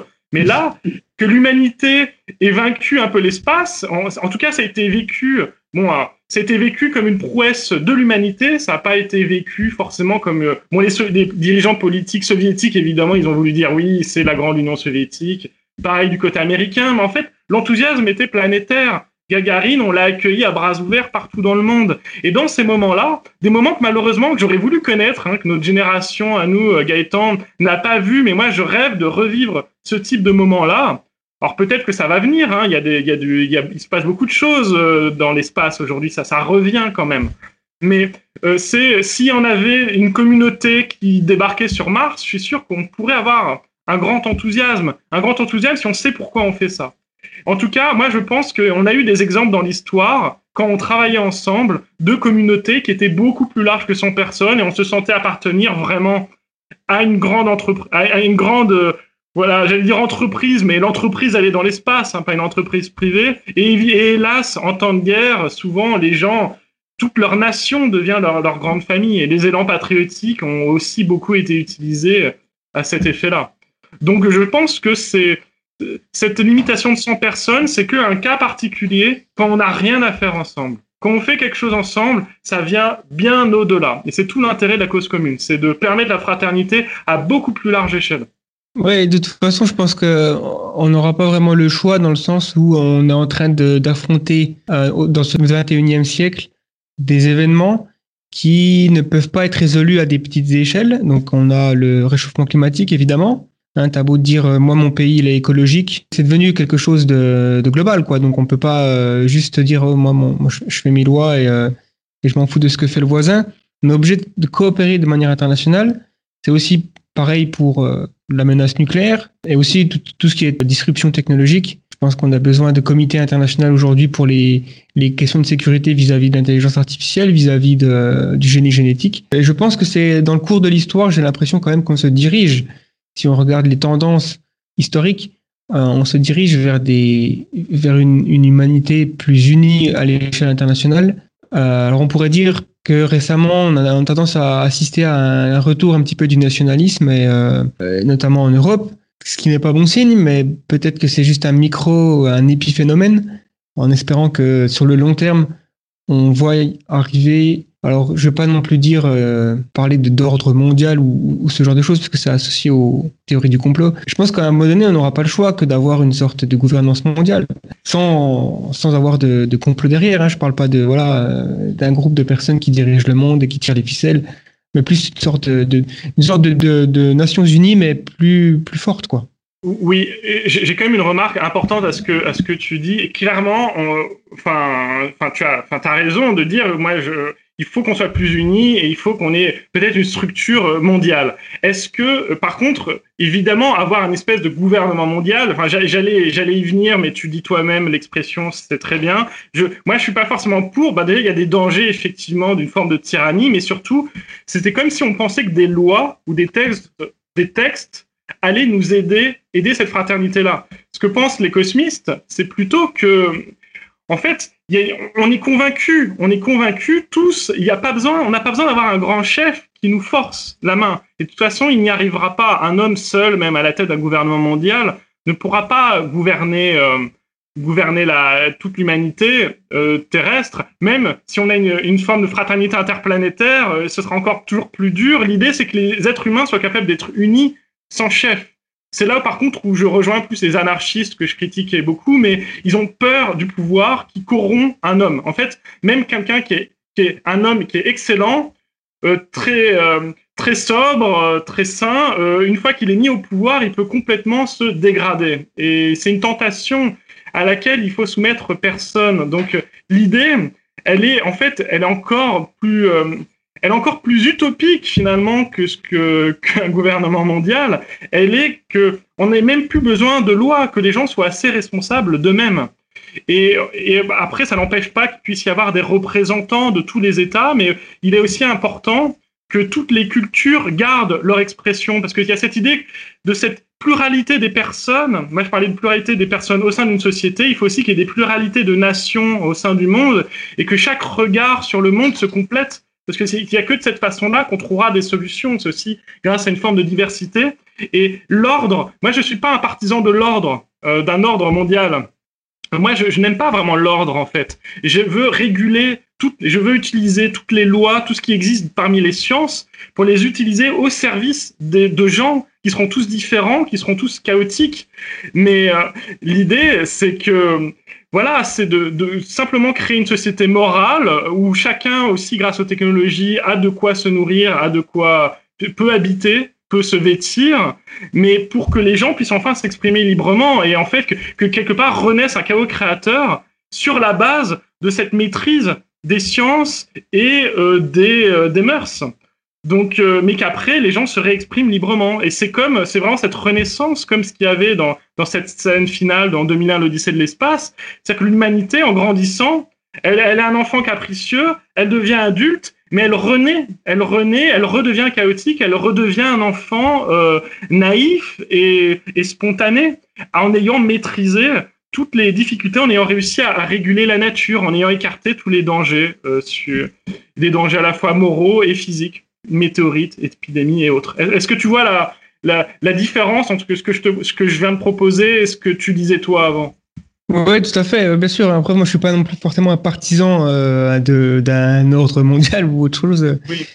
C'est juste, j'ai l'impression quand on voit le, le cours de l'histoire, c'est-à-dire que je me dis, il y a plus de chances dans le futur qu'on soit réunis, avoir un sens, qu'on fasse partie d'une humanité, D'ailleurs, on le voit aujourd'hui, euh, déjà en termes de communication, Internet a permis de, de, connecter chaque personne sur la planète. Enfin, il y a quand même euh, plus d'un milliard de personnes qui n'ont jamais vu une prise de courant. Mais on y vient, quoi, petit à petit. Et donc, cette idée de civilisation de type 1, qui est euh, aussi un, un concept euh, qui a pour origine, je crois, un, un, physicien russe, Kardashev, qui avait établi cette, cette, échelle de civilisation basée sur la consommation énergétique d'une civilisation. Donc, une civilisation de type 1, c'est une civilisation planétaire, et du coup, on rejoint cette idée de fraternité, ouais.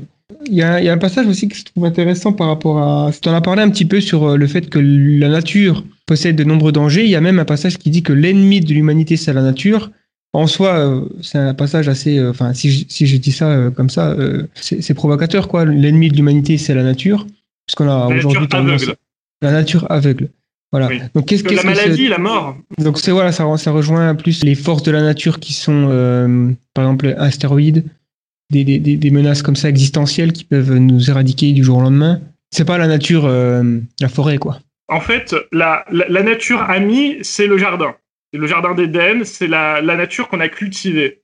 Mhm. Euh, c'est la révolution néolithique en fait. C'est l'idée que l'homme au début c'était un chasseur-cueilleur.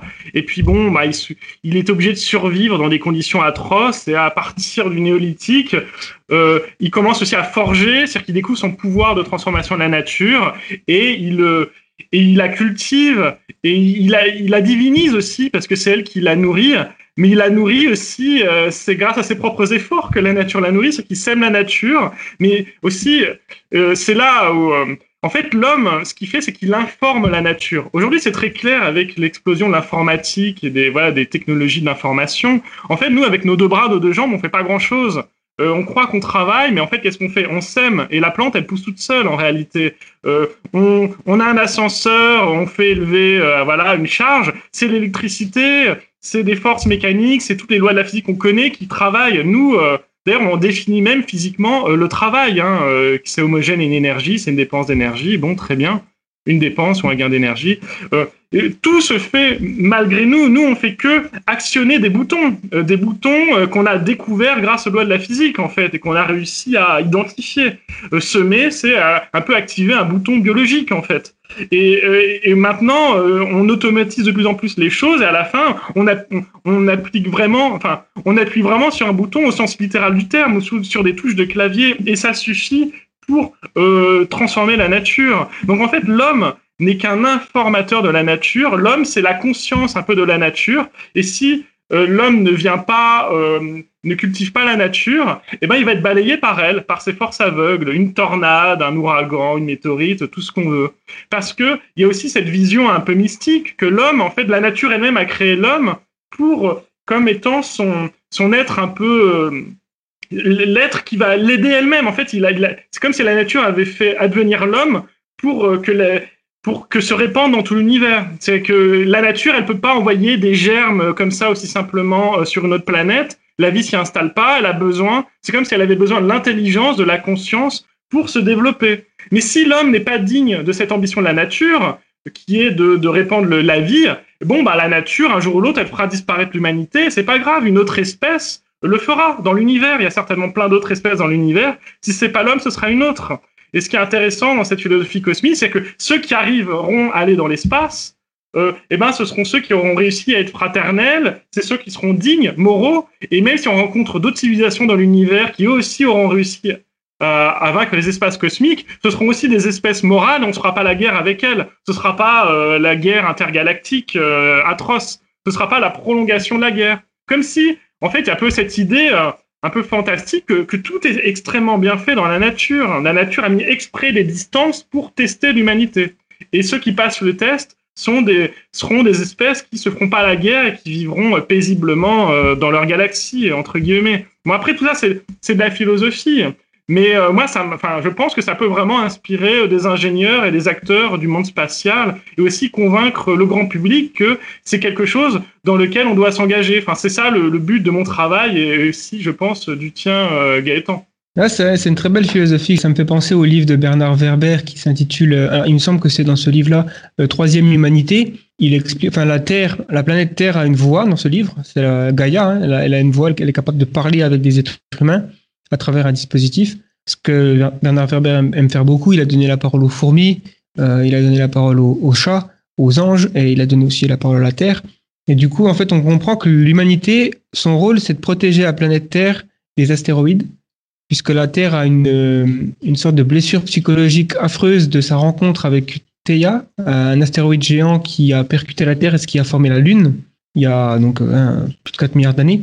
Et donc, euh, elle ne veut pas que ça se reproduise, et donc elle, expérimente comme ça avec différentes formes de vie sur sa surface euh, pour essayer de trouver une, intelligence capable un jour de développer un programme spatial euh, capable de détourner des menaces venant de l'espace. Ce qui est très intéressant. Et du coup, il y a aussi un peu l'idée derrière ce que tu racontes, à cette idée qu'on pourrait répandre la vie dans l'univers. Peut-être la galaxie en, en elle-même est stérile de vie. C'est encore plus effrayant de se dire qu'on est seul dans l'univers, dans la galaxie, plutôt que d'imaginer des espèces un peu partout, même si elles peuvent être hostiles, puisqu'il y a cette responsabilité énorme de réussir, de ne pas saccager la Terre, de réussir à, sortir du berceau et d'être une espèce, euh, d'atteindre la maturité technologique et morale et d'arriver à répandre la vie dans l'univers.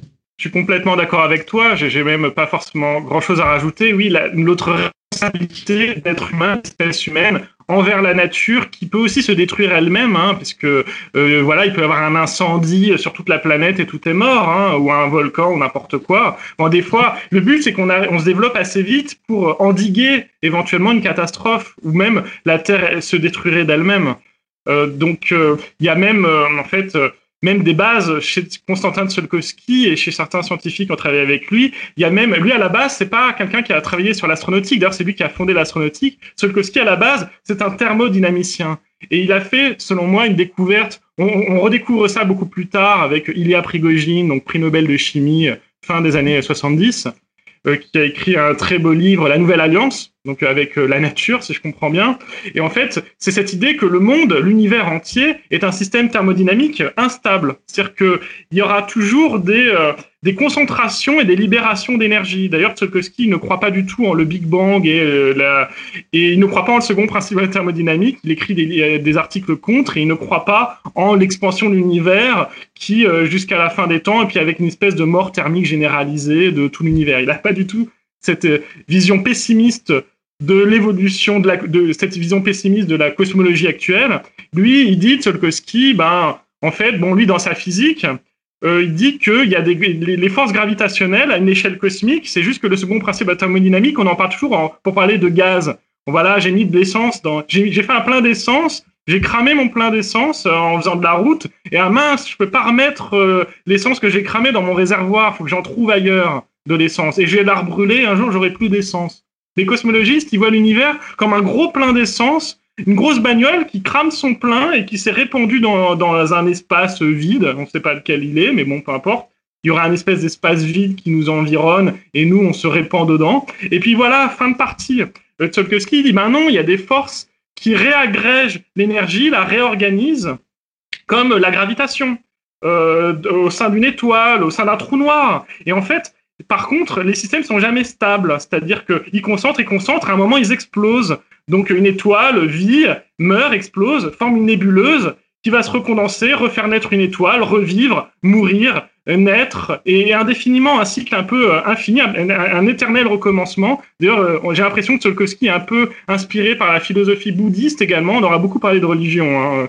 c'est-à-dire mhm. christianisme, zoroastrisme, mais là même euh, bouddhisme. Chodorov n'aimait pas le bouddhisme, je pense qu'il ne le comprenait pas. Tolkowski l'aime bien, ils voient un éternel recommencement.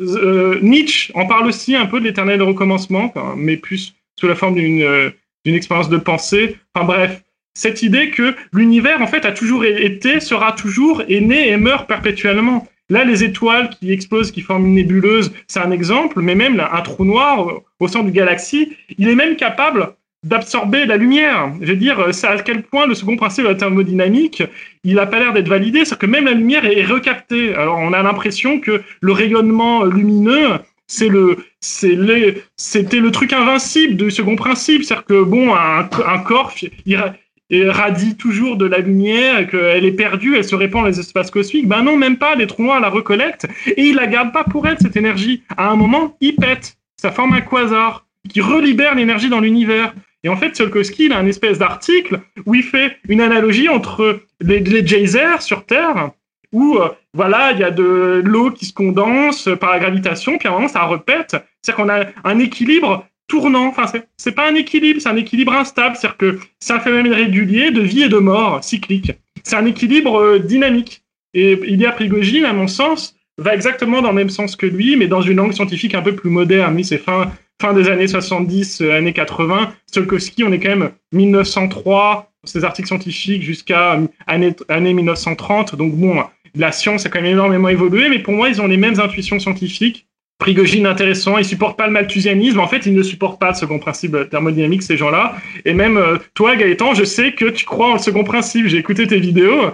Et ça, en fait, à la fin, si on, c'est ça, le second principe, il sonne un peu la fin de partie, quoi. Et en fait, c'est, la philosophie cosmique, ça va extrêmement loin. Elle remet même en question ça. Donc euh, c'est euh, voilà, c'est cette idée que voilà l'homme en fait euh, ou la vie dans une plus large mesure et même l'intelligence, la raison, parce que Tsiolkovsky parle pas vraiment de l'homme, il parle même de la raison ou de la conscience dans l'univers. L'homme n'étant qu'un représentant de cette conscience. Cette mhm. raison, elle, elle évolue sur un terrain physique en en équilibre instable.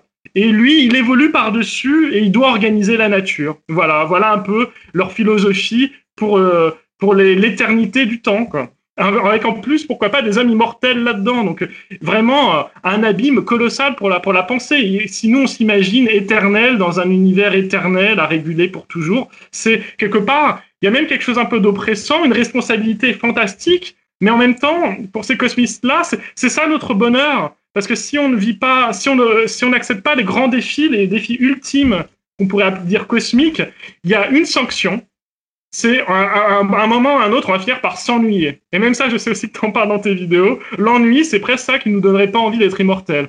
Et ben, c'est ces gens-là, ces cosmistes, ils voient un défi tellement extraordinaire, un héroïsme telle pour être capable de réguler l'univers que même, une vie même avec une vie éternelle, on ne s'en irait pas en fait. Personnellement, j'ai, j'ai pas d'objection à vivre euh, éternellement, enfin éternellement dans le sens, euh, en tout cas, d'être immortel si on veut. Euh, l'ennui ne me fait absolument pas peur. Je pense que c'est, c'est une notion qui est en final pas tellement bien comprise. Par rapport à, si je résume rapidement, hein, il y, a quatre grandes parties dans ton livre maîtriser la nature, maîtriser le vivant, et maîtriser les phénomènes cosmiques et maîtriser les forces psychologiques. C'est un peu, euh, en gros, la recette euh, du cosmisme pour euh, réussir à, faire en sorte que cette philosophie s'applique. Est-ce que tu peux parler de ces trois, enfin, de ces quatre étapes? Oui, enfin moi j'ai, enfin oui pour moi j'ai, enfin j'ai un peu, surtout ma deux grandes étapes, mais si j'en oublie une, tu, enfin si t'en as vu plus, tu me, tu me, tu me feras réagir dessus. Il y a vraiment l'idée de maîtriser les forces physiques inertes, c'est-à-dire je sais pas, les, les, lois de la dynamique, enfin toute la, mécanique, l'électromagnétisme, force nucléaire, tout ce qui, toutes ces forces inertes de la nature. Mhm. Il y a oui cette idée de, euh, alors si effectivement il y a trois aspects, alors le vivant, maîtriser le vivant, le vivant, c'est complexe, j'y viens après. Donc il y a ces forces inertes, il y a euh, bah, les forces psychologiques. Alors euh, ça, c'est quelque chose... Euh, moi, j'ai découvert cette formulation vraiment dans le cosmisme russe. On n'en parle pas comme ça vraiment euh, chez nous, en Occident. nous, on, on, parle de psychologie. Il y a bien la psychologie qui est née avec Freud, Jung et d'autres au 19e siècle, début 20e. Et euh, en fait, euh, le cosmisme, il voit, et lui, il, connaît, hein, il a vu euh, ces développements-là, il a vu aussi des développements de la sociologie, et quelque chose qui l'inquiète, c'est qu'on utilise un peu, par exemple chez Freud, la sexualité apparemment fonde absolument toute l'existence humaine. Et pour Nicolas Fyodorov, bon, il répond pas directement à Freud, mais il lui dirait ah non mais ça c'est terrible ce que tu dis. je veux dire, ça c'est entre guillemets une force aveugle, c'est-à-dire que ça, ça nous domine. Mais nous, on a une conscience derrière qui sait que, ben voilà, déjà, on n'est pas. L'homme n'est pas obscène, hein, je veux dire, c'est qu'il maîtrise hein, ses pulsions dans tous les cas, et c'est comme s'il y avait des forces aveugles, la cupidité, l'égoïsme, tout ce qu'on veut, ce sont des forces qui nous assaillent, comme la gravité nous fait tomber par terre, en fait, ce sont des... ça existe. Euh, dans la nature. Et l'homme, en fait, doit connaître toutes ces lois. Alors, la littérature, surtout quand on lit la littérature russe, quand on lit Dostoïevski, c'est de la littérature extrêmement psychologisante. Et même le mot psychologue est utilisé, mais pas du tout dans un sens scientifique.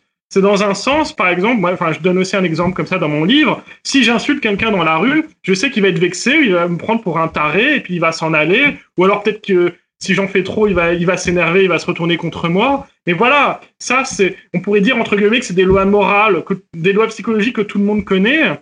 Et ce sont des réalités intangibles. Et le cosmisme russe voit, et toute la littérature, la littérature, la bonne littérature, la littérature qui est, la littérature qui est crédible, celle qui décrit des personnages complexes, qui, euh, qui, euh, qui sont aussi soumis à ces forces psychologiques, mais qui réagissent tous à leur manière, librement, et donc ça fait des vrais personnages. Euh, il y a cette idée que voilà, il faut découvrir toutes ces lois, des lois psychologiques et des lois euh, inertes. Le vivant, lui, est un peu à l'intersection de. C'est à la fois un être de matière, donc soumis aux lois de la physique, de Newton, de l'électromagnétisme, et aussi soumis à ces lois morales. Et donc le vivant, lui, il doit, entre guillemets, pour devenir libre, il doit étudier, faire de la science, de la littérature, connaître ses lois et décider, lui, qu'est-ce qu'il veut vraiment faire, comment il veut s'exprimer. Et évidemment, ne pas être complètement soumis aux lois, comme chez Freud, où lui, pour lui, l'homme, de toute façon, sa sexualité, ça le dominera parce que c'est ça qui le fonde. Le cosmisme a un peu cet idéal un peu mystique que l'homme a une liberté au-delà, par-delà les lois, en fait, physiques et psychologiques. Et donc, il faut d'abord les, maîtriser pour être véritablement libres et pour vraiment s'aimer les uns les autres. D'une certaine façon, pour eux, on peut pas s'aimer si on n'est pas libre. Enfin, après, moi, je vais pas forcément tout faire une longue dissertation sur ce qu'est l'amour, mais en fait, c'est étonnant, mais en parlant de conquête spatiale, avec le cosmisme russe, j'ai des considérations de philosophie les plus élémentaires sur tous les sujets de société qui peuvent exister. Et, euh, et, donc, euh, oui, le cosmisme russe considère que, lorsqu'on s'est libéré de ces lois morales et psychologiques qui nous assaillent, qu'on est vraiment libre, il peut advenir une psychocratie. Alors bon, le terme peut faire un petit peu peur, mais en fait, c'est tout simplement l'âge du numérique, en fait, euh, aujourd'hui. C'est l'idée que un homme complètement libre peut euh, En fait, l'homme n'est qu'un informateur de la nature et il est capable de l'informer librement en connaissant à la fois les lois sociales, euh, les lois physiques inertes et euh, il devient un grand informateur de la nature, un grand régulateur de la nature. Et ce qui domine, c'est pas c'est pas nos forces physiques, c'est pas la technologie. Ce qui domine, c'est la conscience en fait. C'est la conscience qui ordonne à la technologie, aux sciences, qui appuie sur les bons boutons euh, de la, de la physique sur les bons boutons moraux et qui organisent le monde en fait. Et ils appellent ça psychocratie, c'est un peu le stade ultime du développement de l'humanité. Ça paraît un peu grandiloquent tout ce que je dis là, mais ouais, ce qui me fascine, en tout cas moi, moi à mon échelle, c'est qu'on ait pu penser tout ça dès le 19e siècle et que là, en fait, j'ai l'impression qu'ils sont au bout de la réflexion métaphysique et euh, on n'en parle pas assez en tout cas. Finalement, cette psychocratie, c'est un peu acquérir un, un, statut divin, oui, dans le sens où on, voilà, on, maîtrise euh, les forces de la nature, les forces du vivant, pour les réguler, les réagencer, tout en ayant un sens moral élevé, ce qui fait qu'on ne fait pas n'importe quoi. En fait, si on fait n'importe quoi, c'est qu'on est plus libre, c'est qu'on est possédé. Le simple fait qu'on se rende compte qu'on fasse n'importe quoi, ben, c'est comme un alcoolique. Il voudra arrêter de boire, mais il le fait quand même.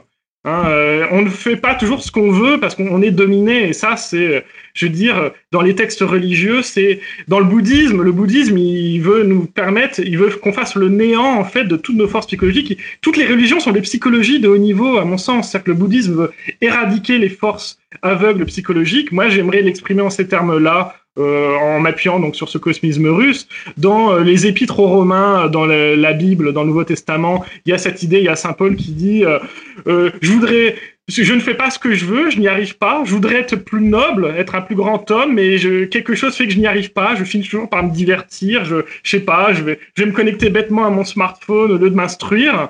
Je vais faire des choses qui me divertissent. Je vais me détourner au sens propre du divertissement plutôt qu'embrasser la responsabilité euh, mais vraiment cosmique, mais qui est tellement forte qu'elle peut nous faire peur. Et un grand philosophe, euh, quand même, qui est Nietzsche, vraiment, lui, il disait que le surhomme, c'est pas euh, le transhumain, c'est pas le transhumanisme, parce que le transhumanisme ne nous développe pas vraiment moralement. Le transhumanisme va pas nous sauver de l'ennui. Le transhumanisme ne nous rend pas responsables. C'est ça pour moi le problème avec ce, avec ce transhumanisme qu'on rapproche beaucoup de Nicolas Fyodorov aussi. Donc c'est ça, ça m'embête parce que pour moi c'est pas la même chose, mais on essaie de les amalgamer. Euh, Nietzsche, pour Nietzsche, le surhomme, et pour les, en fait Nietzsche déjà ce qui est intéressant c'est que lui, il était très, en fait il connaissait la philosophie russe parce qu'il se disait, ah moi c'est pas possible, je suis pas un Allemand, je suis forcément un Slave. On ne connaît pas forcément ça de Nietzsche, et il disait, ah moi même moi mon nom Nietzsche c'est un nom bizarre. il disait, ah ça doit être un nom polonais. Il voulait être polonais. Il voulait à tout prix avoir du sang slave. Bon, il avait un peu ce délire que c'était le sang qui faisait l'individu, mais bon, ça c'est très 19e siècle. Hein. Mais bon, il voulait être slave. Bon, en fait, c'est un vrai Allemand, hein, Nietzsche. Mais mhm. il avait ce délire d'être slave, et lui, il voulait, il, voyait dans la philosophie russe le vrai sens du surhomme, en fait, hein, qui est, euh, qui est, en fait, le surhomme, c'est celui qui embrasse la responsabilité totale, une responsabilité à l'échelle de l'univers. C'est l'homme responsable, le surhomme. C'est et, rien d'autre. C'est pas forcément quelqu'un qui va ressembler à un mutant. C'est c'est quelqu'un qui a un amour infini d'une certaine façon. Et, et c'est ça être divin. Et c'est ça dans le christianisme. Être l'image de l'homme divin, c'est bon euh, le, le, Christ évidemment qui est euh, cet être euh, voilà majestueux. Donc c'est ça effectivement leur. ils sont fascinés par ce personnage là. Nietzsche aussi est fasciné par le surhomme, et lui, plutôt que de le voir dans le Christ, parce que le christianisme au XIXe siècle, c'était vraiment très culpabilisant, euh, chez Nietzsche, il allait trouver le surhomme chez Zarathustra donc le grand, le grand prophète du zoroastrisme, cette religion qui a précédé le christianisme. Voilà. Peut-être qu'avec tout ce qu'on a dit, la boucle est bouclée sur le, sur l'état d'esprit à l'époque qui, qui couvre beaucoup d'éléments, mais tous ensemble forment une, une, forme une cohérence un peu mystique, religieuse, scientifique. C'est des éléments difficiles à associer, mais il me semble qu'au 19e siècle, ils l'ont fait et c'est important de le, le délivrer au public aujourd'hui.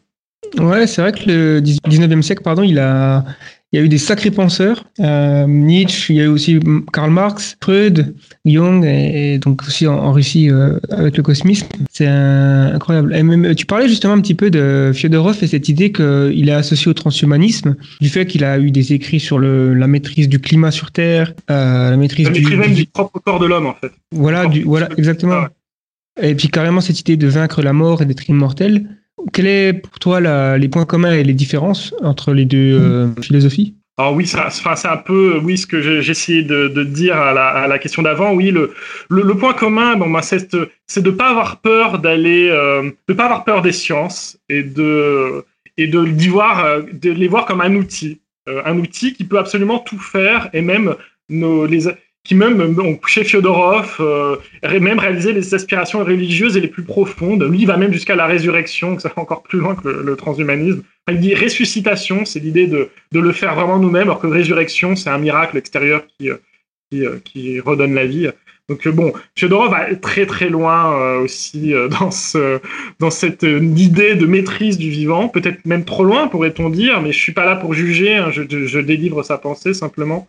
Euh, le transhumanisme, lui, euh, il, a, voilà, il ne, présente pas les sciences comme un ennemi, mais par contre, euh, les sciences ne sont qu'un outil.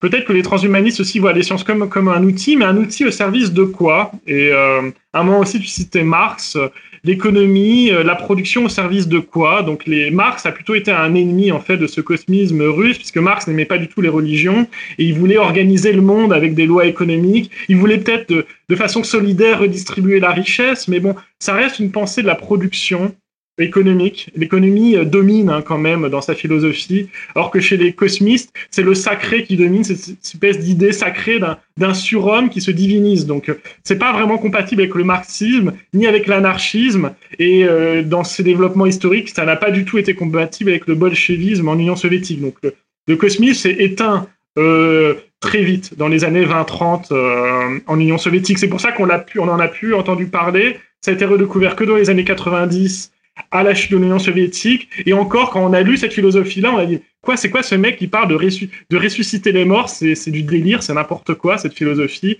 Bon, il faut passer, aller au-delà de ça pour vraiment euh, s'imprégner quand même de, de, cet état de pensée. Pour moi, ça, c'est ça, c'est l'aspect. Euh, c'est facile de s'en moquer, mais il y a beaucoup d'autres choses intéressantes.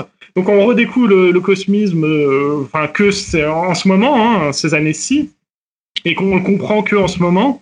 Et pour moi, le transhumanisme, bon, bah, il a redécouvert un peu le cosmisme à cette occasion-là, et je pense qu'il y a vu un allié de circonstance. Je ne pense pas que le transhumanisme se soit fondé sur le cosmisme. Il a découvert après, et il s'est dit, ah, ça a l'air de dire la même chose, et ils veulent s'en servir comme d'un allié, euh, voilà, philosophique pour eux-mêmes être plus forts. Pour moi, le transhumanisme a d'autres objectifs. Il ne cherche pas forcément à rendre l'homme divin, je connais pas si bien que ça le transhumanisme en fait. Je pense qu'il faudrait peut-être, j'aurais dû regarder peut-être plus de tes vidéos pour mieux le, connaître, mais j'ai l'impression que c'est trop lié à des enjeux privés et à des, à des délires un peu de milliardaires. Moi, ça m'inquiète, mais là, je, je parle un peu en personne euh, vraiment peu informée là. Donc, euh, je suis plutôt moi, moi, le transhumanisme m'inquiète et j'ai je retrouve pas cet idéal sacré, je trouve pas cette sacralisation de la personne humaine, de toutes les personnes humaines, euh, comme dans le cosmisme. Mais peut-être que je me trompe.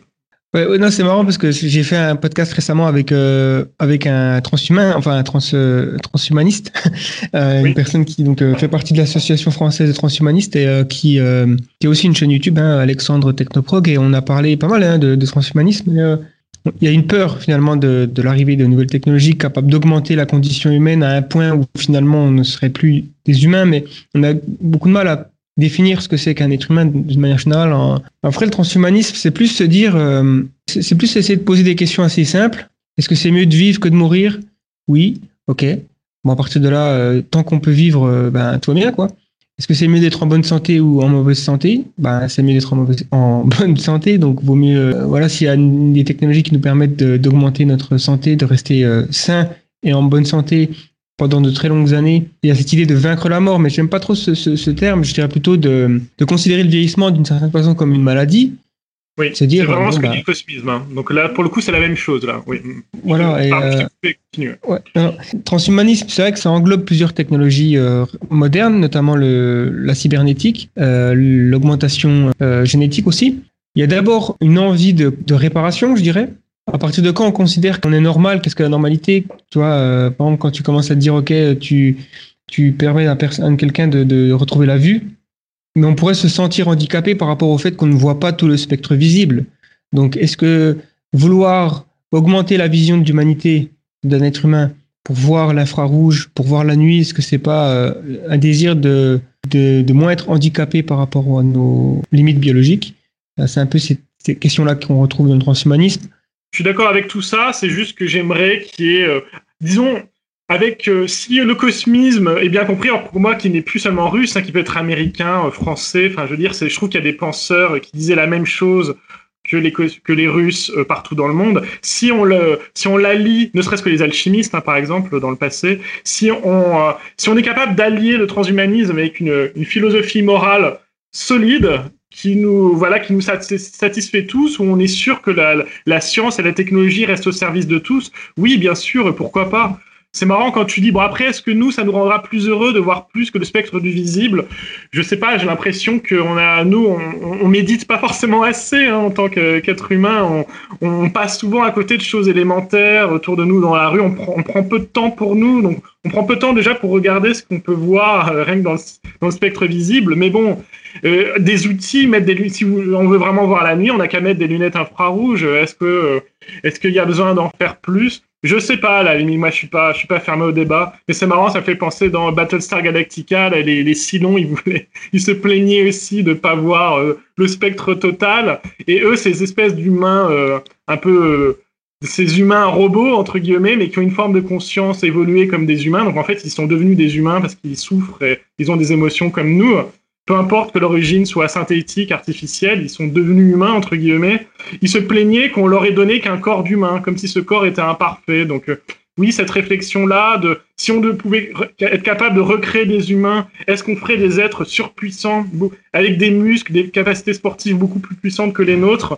Moi, je me, j'ai l'impression que moi, je ne le demanderais pas forcément. quoi. J'ai l'impression qu'avec mon propre corps, euh, du moment qu'il est en bonne santé, je m'identifie quand même à mon corps. J'aimerais pas avoir un autre visage, hein. euh, même un visage plus beau. Euh, bon, je sais pas, ça me ferait peur de pas me reconnaître. Je pense que c'est important de s'identifier.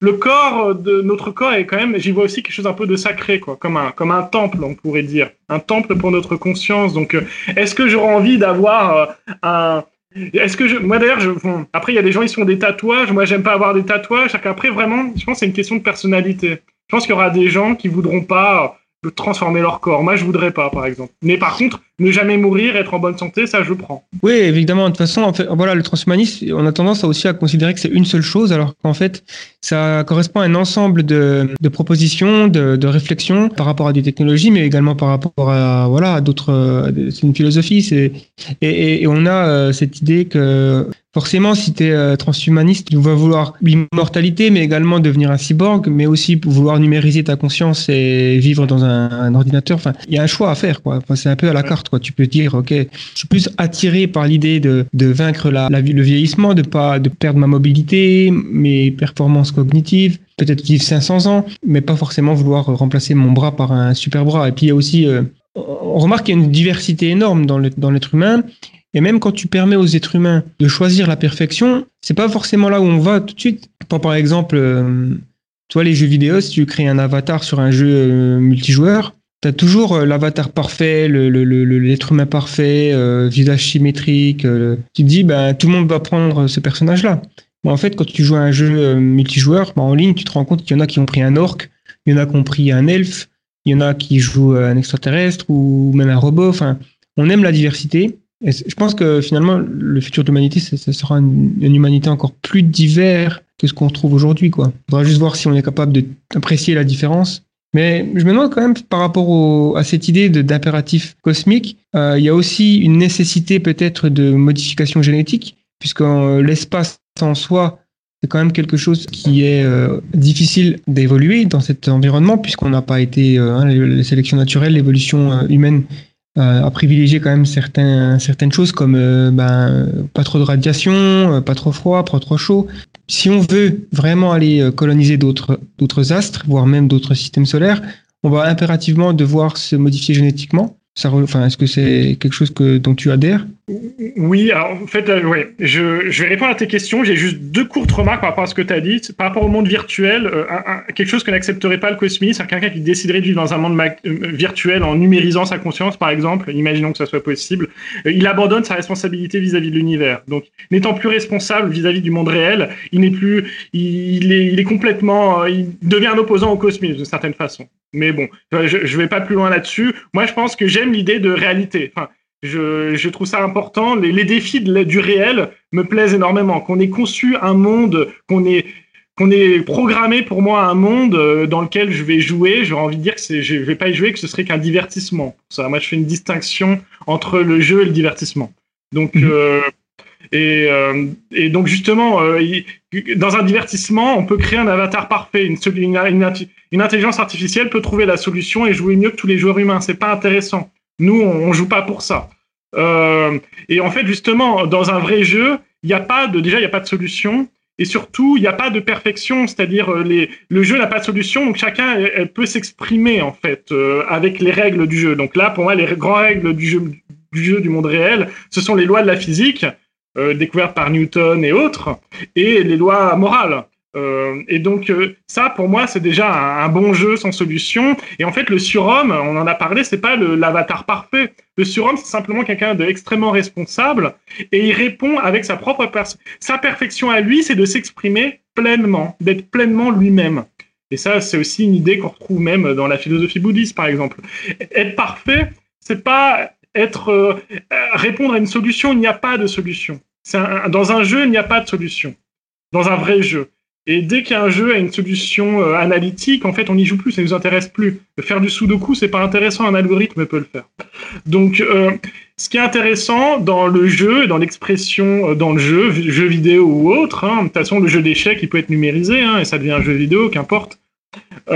C'est qu'il n'y a pas de solution et qu'on peut exprimer quelque chose de soi. Sachant que pour moi, le meilleur jeu reste la réalité. Donc, bon, voilà juste ce que j'avais à répondre par rapport à, euh, à la perfection et par rapport à la possibilité d'échapper à un monde virtuel. Pour moi, bon, c'est d'autres voies à l'existence qui euh, que voilà que moi d'une certaine façon je, je combats. Euh, par rapport à la, manipulation génétique, alors c'est vrai que c'est quelque chose qui peut faire peur, que le transhumanisme propose. Je pense que le, cosmisme adhérerait pleinement aux, manipulations génétiques pour soigner ne serait-ce que de la vieillesse. Hein. A priori, la vieillesse a décédé un épuisement génétique apparemment, hein, si j'ai bien compris. Donc euh, il y a d'ailleurs il y a, des, chercheurs russes hein, qui ont beaucoup travaillé là-dessus. Euh, c'est c'est un sujet, la lutte contre le vieillissement, c'est un sujet qui a toujours fasciné en Russie, peut-être grâce au cosmisme. Euh, et donc il y a, enfin évidemment, enfin éventuellement, je, je retrouve plus le nom du chercheur russe qui a découvert que le vieil, qu'on meurt par vieillissement à cause de séquences génétiques qui ne se reproduisent plus euh, lorsque chaque cellule se régénère, se reproduit. C'est-à-dire qu'à chaque fois qu'une cellule se divise, apparemment, il y a une petite partie du code génétique qui ne sert à rien, qui ne code pas le vivant, mais qui euh, donc qui est jeté. Et quand on commence à attaquer des, des séquences qui codent vraiment notre euh, organisme, là, là, on a toutes sortes de maladies. Et apparemment, il suffirait d'empêcher cette perte du code génétique et d'avoir suffisamment de redondance, disons, dans notre code génétique. Voilà ce qui pourrait être une solution pour euh, qu'il n'y ait plus de vieillissement, c'est que comme dans un code informatique, qu'il y a assez de redondance pour que euh, ça fonctionne toujours. Et effectivement, moi, je pense que euh, moi, je serais pour. Ouais. Je serais pour. Après, il faudrait pas qu'il y ait de modification de notre personnalité. Le problème, c'est qu'on connaît peut-être pas assez bien, le, le, on maîtrise pas assez bien la génétique pour faire des, des modifications. Aujourd'hui, on aurait peur, mais peut-être qu'un jour, il faudra ne plus ne plus avoir peur. Prendre un médicament, de même qu'on n'a pas peur d'ingérer des, composés chimiques qui peuvent être très violents. Hein. Euh, par exemple, des antibiotiques, c'est extrêmement violent chimiquement. Ben, pareil, on pourrait prendre quelque chose qui modifie entre guillemets de façon assez violente la génétique, qui empêcherait le vieillissement, mais qui en fait euh, nous préserve notre intégrité psychologique. Donc euh, donc oui, pourquoi pas. Et puis pour la ressuscitation au sens de Fyodorov, bon, quand on veut ressusciter un mammouth aujourd'hui, on a besoin de son code génétique. Donc euh, oui, je pense que eux, en fait, je pense qu'ils savaient qu'un jour il y aurait de la génétique. Ils en avaient l'intuition. En fait, ils avaient Fyodorov, il dit, il appelle à rechercher ce qui informe le vivant lui-même. En fait, Fyodorov, c'est un peu un informaticien dans sa conception du monde. Et pour lui, le vivant lui aussi est informé. Mais contrairement aux sciences cognitivistes qui croient que l'information du vivant nous détermine complètement, pour les cosmistes, cette information-là, elle nous donne juste les mots. C'est juste le monde sur lequel on va marcher pour nous être libres par-dessus. C'est qu'il y a cette idée de, de quelque chose de, de sacré. Il y a une signification. C'est que le, le, le, code génétique nous, ne nous domine pas, en fait. Il y a cette idée que nous, c'est nos instruments pour démarrer dans la vie. Et après, bah, ce qu'on en fait, on est libre d'en faire quelque chose. Mais voilà, il ne supporterait pas la réduction de l'homme à son code génétique, mais par contre, il voudrait qu'on manipule le code génétique au service de l'homme. L'homme n'étant pas réduit à son code génétique. Enfin, je sais pas si je suis clair dans ce que je dis. Ouais, non, je comprends. C'est assez incroyable quand même qu'il ait eu une intuition au point de formuler cette phrase que, que tu viens de dire. comment dire Comment tu as dit ça Ça informe le vivant, quoi. L'organisme. Et c'est tout à fait finalement une explication pour le, les, gènes, les gènes, quoi, l'ADN. Et notre conscience peut aussi informer, c'est-à-dire que on n'est pas, euh, voilà, nous aussi, on va, on est une forme de, euh, on est une forme de surnature en fait. La conscience est une forme, de, elle est par-dessus la nature, c'est-à-dire qu'elle va, comme un dieu entre guillemets, elle va modifier le cours de la nature. Euh, et l'homme aurait en, part aurait cet héritage un peu cette capacité divine d'agir sur la nature à partir de sa conscience. Cette idée-là étant présente dès les mythes grecs, hein, le mythe des Phaistos, tous les mythes des forgerons, l'alchimie née à partir de la pratique des forgerons, l'homme transfigure le minerai pour en faire une épée. Euh, une épée incassable. C'est-à-dire que, et nous aussi, on peut faire de notre corps un corps incassable, entre guillemets. Ce qu'on a déjà fait, ce qu'on a déjà commencé à faire avec, euh, avec la matière inerte, avec le métal.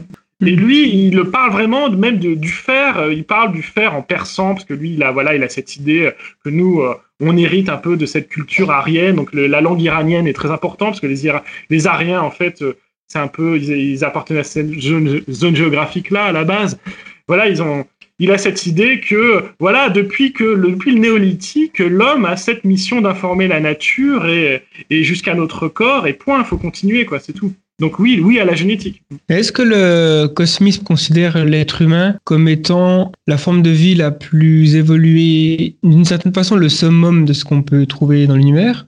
Non, euh, en fait l'homme doit, euh, doit devenir ce summum en fait. Il est, il, il doit marcher vers. C'est-à-dire que le, quand il commencera à être capable de se transformer lui-même et quand il sera capable d'informer de plus en plus la nature et quand l'humanité sera toujours de plus en plus nombreuse sur différentes planètes, elle va pro, parce que plus il y a d'hommes, plus il y a d'inventeurs, plus il y a de solutions, plus il y a d'idées, et, et c'est l'humanité tout ensemble, tout entière qui se divinise, et plus elle est nombreuse, plus euh, c'est aussi pour ça qu'il faut aller dans l'espace, pour pas freiner le développement de l'humanité aussi, hein, ne serait-ce pour des raisons très pratiques comme celle-ci. Et, euh, et donc, il espère que l'humanité soit en voie vers, euh, voilà, vers ce processus de divinisation-là. Est-ce que ce sera toujours l'homme euh, au bout de mille ans à force de transformation? Peut-être pas, mais vu qu'on maintenant les sciences historiques sont très développées, qu'on archive tout ce qu'on fait, on, reconnaîtra toujours en l'homme l'origine, donc euh, on s'appellera peut-être toujours des hommes. de même qu'on dit que les Australopithèques, on dit que c'est quand même des hommes, ou je sais pas, ou alors l'Homo erectus, on, on, considère que l'Australopithèque c'est trop loin. Allez, partons de l'Homo erectus si on veut, ça me dérange pas. Euh, oui, il y a une, on, dit que ce sont des hommes. Ils ont évolué. Donc euh, ce seront toujours des hommes, mais plus les mêmes. Ce seront les hommes de, des siècles futurs. Oui, il y, a ce terme que j'aime bien, post-humanisme. Pourquoi post Est-ce que le, est-ce que est-ce que l'Homo sapiens sapiens c'est un post-humanisme de l'Homo habilis ou l'Homo erectus si on veut, si on veut? peut-être, peut-être. Mais en fait, voilà, c'est aussi Fyodorov, il aime beaucoup cet aspect-là. Je pense que c'était l'Homo erectus qui le faisait c'était euh, ah ou je dis peut-être des bêtises, c'était peut-être quand même quand même l'Homo sapiens.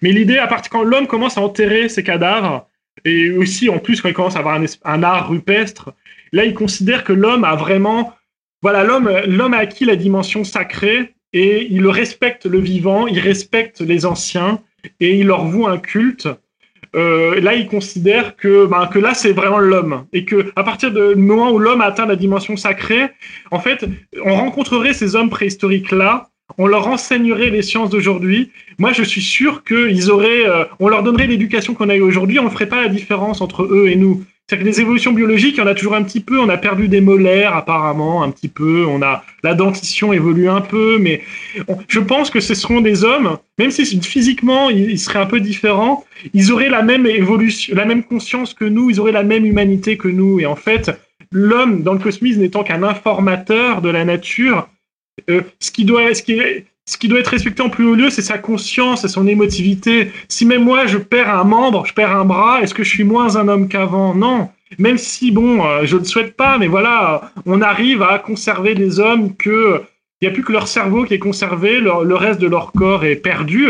Mais bon, on, on va dire que ils peuvent quand même rester actifs dans un monde virtuel et puis ils peuvent quand même participer à la connaissance, faire des découvertes scientifiques et continuer à participer à informer le monde avec les autres êtres humains qui gardent un corps, par exemple, bon, bah, il reste un homme, en fait. C'est-à-dire que, quelque part, c'est pas notre corps qui fait de nous un homme, et même si euh, notre espèce évolue, elle gardera la même conscience, la même motivité. Il y a un peu cette idée euh, qu'il y avait déjà chez les révolutionnaires français, le culte de la raison, mais sauf que pour il faudrait aussi faire un culte des émotions, que l'homme est à la fois sa raison et, ses émotions et ses lois morales, et eh ben, à partir du moment où on a la raison, on, appartient à une grande famille des êtres raisonnables. Et en fait, Tsiolkovsky, quand j'ai dit euh, euh, la Terre est le berceau de l'humanité, mais euh, on peut pas rester sa vie entière dans son berceau, en fait, il dit même pas la Terre est le berceau de l'humanité, il dit la Terre est le berceau de la raison. C'est-à-dire que l'homme n'est qu'un représentant de la raison. Mais bon, à partir du moment où il dit la Terre, bon, bah, cette raison sur Terre, c'est des hommes, donc on a envie de traduire par des hommes. Mais en fait, ces gens-là, ces cosmistes, ils voient juste les hommes comme participants à la grande conscience de l'univers et, euh, et puis le corps, hein, qu'importe. Et, c'est, et le corps, on avait déjà ce mépris du corps des, euh, des Platons, des Socrates. Enfin, c'est une idée très ancienne en fait. Qu'est-ce qu'un homme? Qu'est-ce que son corps? Si je perds un bras, je suis toujours euh, ce que je suis. Hein.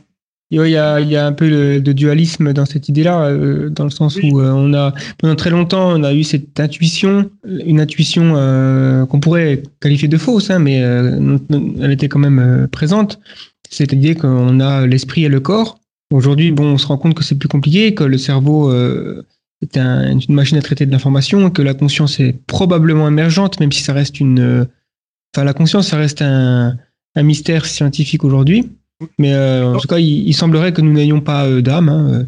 Oui, mais ça, c'est ce que disent les neurobiologistes. Mais justement, les, les, neurobiologistes, ils veulent, ils veulent tout rationaliser, donc ça les arrange bien qu'il n'y ait pas d'âme. Ils auraient l'impression que leur science serait plus élevée. Mais la science n'étant qu'un outil de l'homme, si on a une science qui écrase l'homme, bah, elle sert à rien. Enfin, pour moi, elle sert à rien, cette science. Mais surtout, pour moi, ils n'ont pas raison. Enfin, ils en savent rien, personne n'en sait rien. Le dualisme chez les cosmistes, il est un peu différent. C'est pas le corps et l'âme, c'est la matière et la conscience, en fait. C'est-à-dire que le cerveau, euh, lui, bah, effectivement, il organise, il fait partie du corps, mais euh, il a, y a des toutes sortes de connexions nerveuses. Il commande le corps, mais par contre, nous, on a la possibilité de, on a encore la liberté de demander à notre cerveau d'envoyer telle information nerveuse ou telle autre. C'est-à-dire que par-dessus le corps, il y a une capacité à informer le monde. Une cap et ça, il y a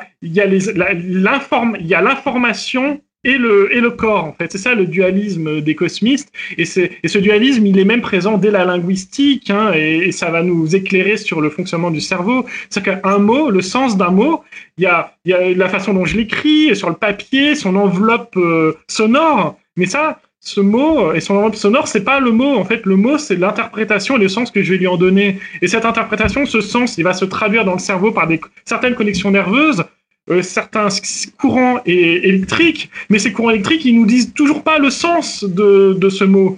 Et en fait, il y a par-dessus une conscience qui, elle, interprète le corps. Et cette conscience-là, elle n'appartient pas au corps. Le, le, sens sera toujours différent du corps. Peu importe le corps et les lois physiques, elles ne font jamais que informer le monde. Et il y a encore toujours l'informateur du monde. Il y a cette phrase magnifique que je trouve chez Fyodorov, c'est que il dit la nature a inventé ah mince, j'essaie de retrouver l'aphorisme. Euh, la, nature a inventé une mécanique, des lois de la nature, mais aussi le mécanicien. C'est-à-dire que ce mécanicien, il est par-dessus la nature, c'est aussi une surnature. Mais bon, d'une certaine façon, elle émerge, ce mécanicien, il émerge de la nature aussi. On peut peut-être effectivement que l'homme, euh, enfin l'homme appartient quand même à la nature, mais avec sa conscience. Mais il s'est dualise que la nature, c'est à la fois le corps et l'information du corps. Et les neurobiologistes, eux, ils font que considérer le, corps et la façon et, et, comment il est informé, mais ils ne considèrent jamais l'informateur du corps. Et, ça, cet informateur du corps restera toujours inaccessible aux neurobiologistes. Et pour les cosmistes, bon ben voilà, les sciences ne connaîtront jamais l'informateur. Les sciences euh, on s'en sert pour informer le monde, mais informer le monde grâce aux sciences, ça ne peut pas être connu par les sciences.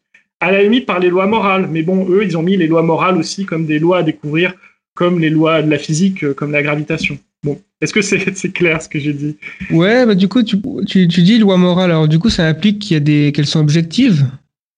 Oui, euh, je veux dire, j'insulte quelqu'un, c'est objectif de dire qu'il sera vexé ou qu'il va se barrer. Enfin, je veux dire, la littérature, elle est objective pour moi. Euh, la bonne littérature, en tout cas. Mm. Il y a quand même euh, une différence entre les lois physiques fondamentales de l'univers et les lois morales de l'être humain. Euh. Non, c'est juste que l'être humain, lui, il peut décider de se soumettre ou non à ces lois. On peut ne pas se soumettre à la colère, Mais faire naître la colère en quelqu'un, c'est très facile. On sait comment faire. Par contre, parce que l'homme reste un informateur de la nature et qui n'est pas seulement informé par les lois morales, qui n'est pas seulement informé par la colère, il peut décider de ne pas y succomber. Euh, pareil à la paresse, pareil à tous les péchés capitaux, entre guillemets, dans le christianisme ou dans le bouddhisme, on demande l'homme heureux, l'homme libre, le surhomme, c'est celui qui a atteint le nirvana, c'est celui qui a fait le néant, en fait, de toutes ces lois morales, qui cherchent à nous informer, alors que c'est nous qui devons les informer, que nous devons nous appuyer dessus pour informer la nature, et il ne faut pas laisser la nature nous informer. Donc après, il y a toute une recherche religieuse et littéraire pour découvrir ces lois morales. Est-ce qu'on y est parvenu? Est-ce que la recherche est arrivée au bout? Certainement que non. De même que la recherche des lois inères de la nature, elle n'est pas aboutie aujourd'hui. Et peut-être qu'elle n'aboutira jamais, parce que la nature est extrêmement complexe. Mais il y a cette posture philosophique. Alors, on y adhère, on n'y adhère pas. Peut-être là, j'ai l'impression que tu n'y adhères pas, là, tout de suite. Euh, parce que je suis peut-être pas assez convaincant, ou peut-être que c'est pas vrai. Mais il y a cette idée que euh, reste un informateur et que cet informateur, il est touché à la fois par des lois, par la gravitation, je tombe par terre, et il est aussi touché par des lois morales, entre guillemets, objectives. C'est pour ça que quand on lit un bon livre de littérature, on y croit et on sait que le personnage est réaliste, même s'il n'a jamais existé. Mais on sait qu'il aurait pu exister parce que, euh, voilà, de même que je fais un plan d'une machine, d'une voiture, elle n'existe pas, mais on sait qu'elle peut exister. Ça a de la valeur scientifique. Un bon livre, ça a de la valeur morale parce que le personnage n'a jamais existé, mais il aurait pu. Et, il aurait, et ce qui est intéressant, c'est que, bon, il aurait pu exister, on comprend les sources d'énervement, et par contre, là, la littérature reste très libre, c'est qu'elle parle quand même de d'informateurs de la nature, donc on peut pas savoir comment l'individu, la personne va réagir à ces sollicitations de colère, de faim, de tout ce qu'on a envie. Euh, mais euh, le livre est bon si euh, les, lois morales sont correctes. Dostoevsky étant un maître en la matière, à mon sens. Je comprends ta position. Après, je pense que. Une position indémontrable. Hein, ouais, non, tout à fait. Alors, généralement, quand on parle de lois morales objectives, on, on invoque des lois divines. C'est-à-dire que finalement, la moralité, c'est ce qui est bien ou, enfin, ce qui est bon ou pas bon, la question du bien et du mal. Non, ce qui est moral, c'est de choisir le bon c'est le faire. Et on connaît le bien et le mal. Justement, on connaît la colère. On sait que la colère, entre guillemets, c'est mauvais d'y céder. Et être moral, c'est de choisir le bon alors qu'on est tenté par le mal. je me permets cette euh, précision. Enfin, je sais pas si tu serais d'accord. Les lois morales, elles sont objectives. C'est-à-dire qu'on en fait ce qu'on, enfin, elles, sont là. Et, choisir les, et les connaissant, choisir le bien, c'est l'expression de, notre liberté et de l'exprimer de façon morale, entre guillemets. Donc il n'y a pas de, de, relativisme moral selon toi euh alors non, il y a cette idée euh, que oui, bah, d'ailleurs c'est même ça qui permet entre guillemets l'éducation, c'est-à-dire qu'un enfant, euh, quand on le reprend, et en fait il sait au fond de lui que euh, ses parents ont raison, mais il n'a pas envie d'y céder parce que entre guillemets l'enfant il est vaincu par les forces morales aveugles. il a envie de céder à sa colère et en grandissant il devient responsable et il grandit de plus en plus vers le surhomme. Alors, enfin, c'est ce qu'on espère, mais bon, finalement, tous les adultes que nous sommes n'y parvenons pas forcément, et on garde cette soumission. Mais le saint, entre guillemets, euh, ou celui qui a atteint nirvana chez les bouddhistes, lui, il n'est plus du tout soumis. Bon, après, nous, on n'y est pas forcément. Hein. Euh, l'enfant, lui, il est encore beaucoup moins de tous les autres, mais il écoute quand même ses parents et il leur fait confiance et il est heureux d'avoir été bien éduqué a posteriori. Et même pendant qu'il est éduqué, il sent que c'est un geste d'amour de ses parents parce qu'il sent au fond de lui, il sait que lui, il a choisi le mal et que ses parents le le, veulent le transformer en homme raisonnable. Et quelque part, il est content d'être repris. Et il y a même cette idée que la justice, quand elle est punitive, enfin chez Platon, en fait, on doit remercier la justice de nous punir. Bon, tout ça, c'est une vision soit chrétienne, soit platonicienne de, de, la morale. Bon, on y adhère, on n'y adhère pas. Moi, j'avoue quand même, je le présente avec conviction, hein, mais euh, euh, voilà, il y a cette idée que oui, on connaît le bien et le mal, et en termes bibliques, on dirait la loi de Dieu inscrite dans le cœur. Donc en fait, on sait on est capable de distinguer le bien et le mal. Après, toute la question est est-ce que je vais être capable de faire le bien? Et, ce défi-là, c'est un peu un défi qui donne un sens à l'existence parce que il y a cette idée qu'il faut grandir vers la perfection, euh, que c'est important. Enfin, ces, ces tentations entre guillemets, elles sont nécessaires à l'existence puisque si je naissais direct un surhomme, il y aurait quelque chose d'assez tragique. Euh, je veux dire, moi, voilà, j'ai écrit un livre, bon, très bien. Est-ce que j'aurais voulu être né en ayant déjà écrit ce livre, dont je suis assez fier?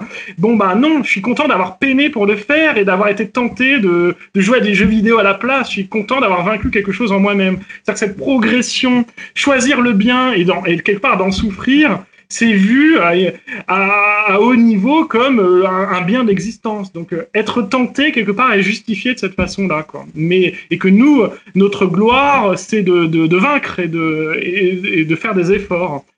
Et, on peut on peut y arriver, on peut échouer, mais on peut y arriver parce qu'on connaît quand même le bien et le mal en, en nous-mêmes si on n'a pas fait des efforts, entre guillemets, souffert, parce que bon, un livre ou tant d'autres choses, c'est une forme de souffrance hein, dans l'effort, mais bon, euh, c'est quand même ça qui notre plaisir aussi. C'est très ambigu hein, et, en fait, le, monde est extrêmement complexe.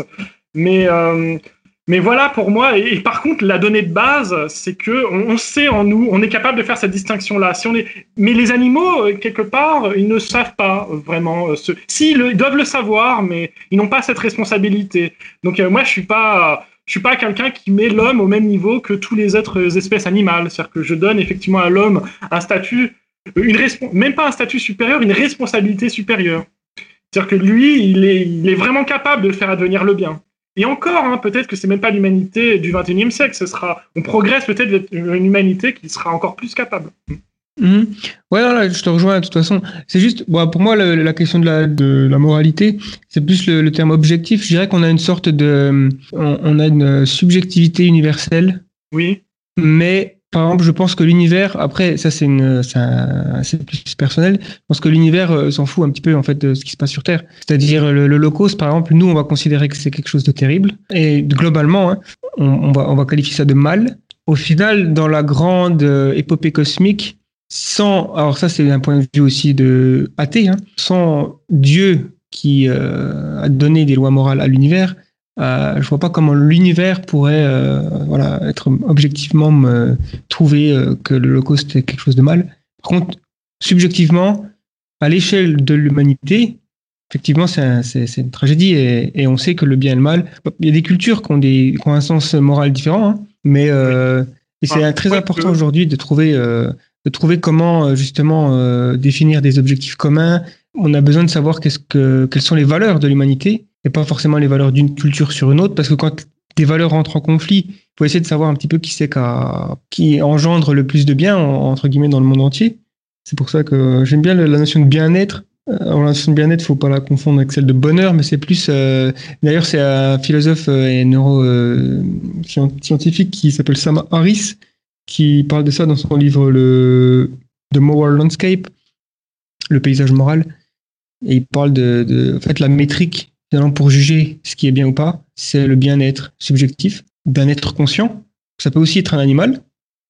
C'est une des raisons pour laquelle on peut dire que c'est mal de torturer des animaux, parce qu'il y a une expérience consciente négative. Alors que torturer une pierre, eh ben, il n'y a absolument rien de mal dans le fait de torturer une pierre, puisqu'il n'y a pas d'expérience consciente. Voilà, je juste Oui, bah justement, si tu veux étendre le bien pour les cosmistes, c'est que justement, il n'y a pas de mal à torturer une pierre, elle n'a pas de conscience, mais ce qui est vraiment bien, c'est pas juste de préserver la conscience telle qu'elle est, euh, les êtres vivants tels qu'ils sont en, l'état des lieux. C'est pas juste de maintenir l'état des lieux et de pas abîmer l'appartement.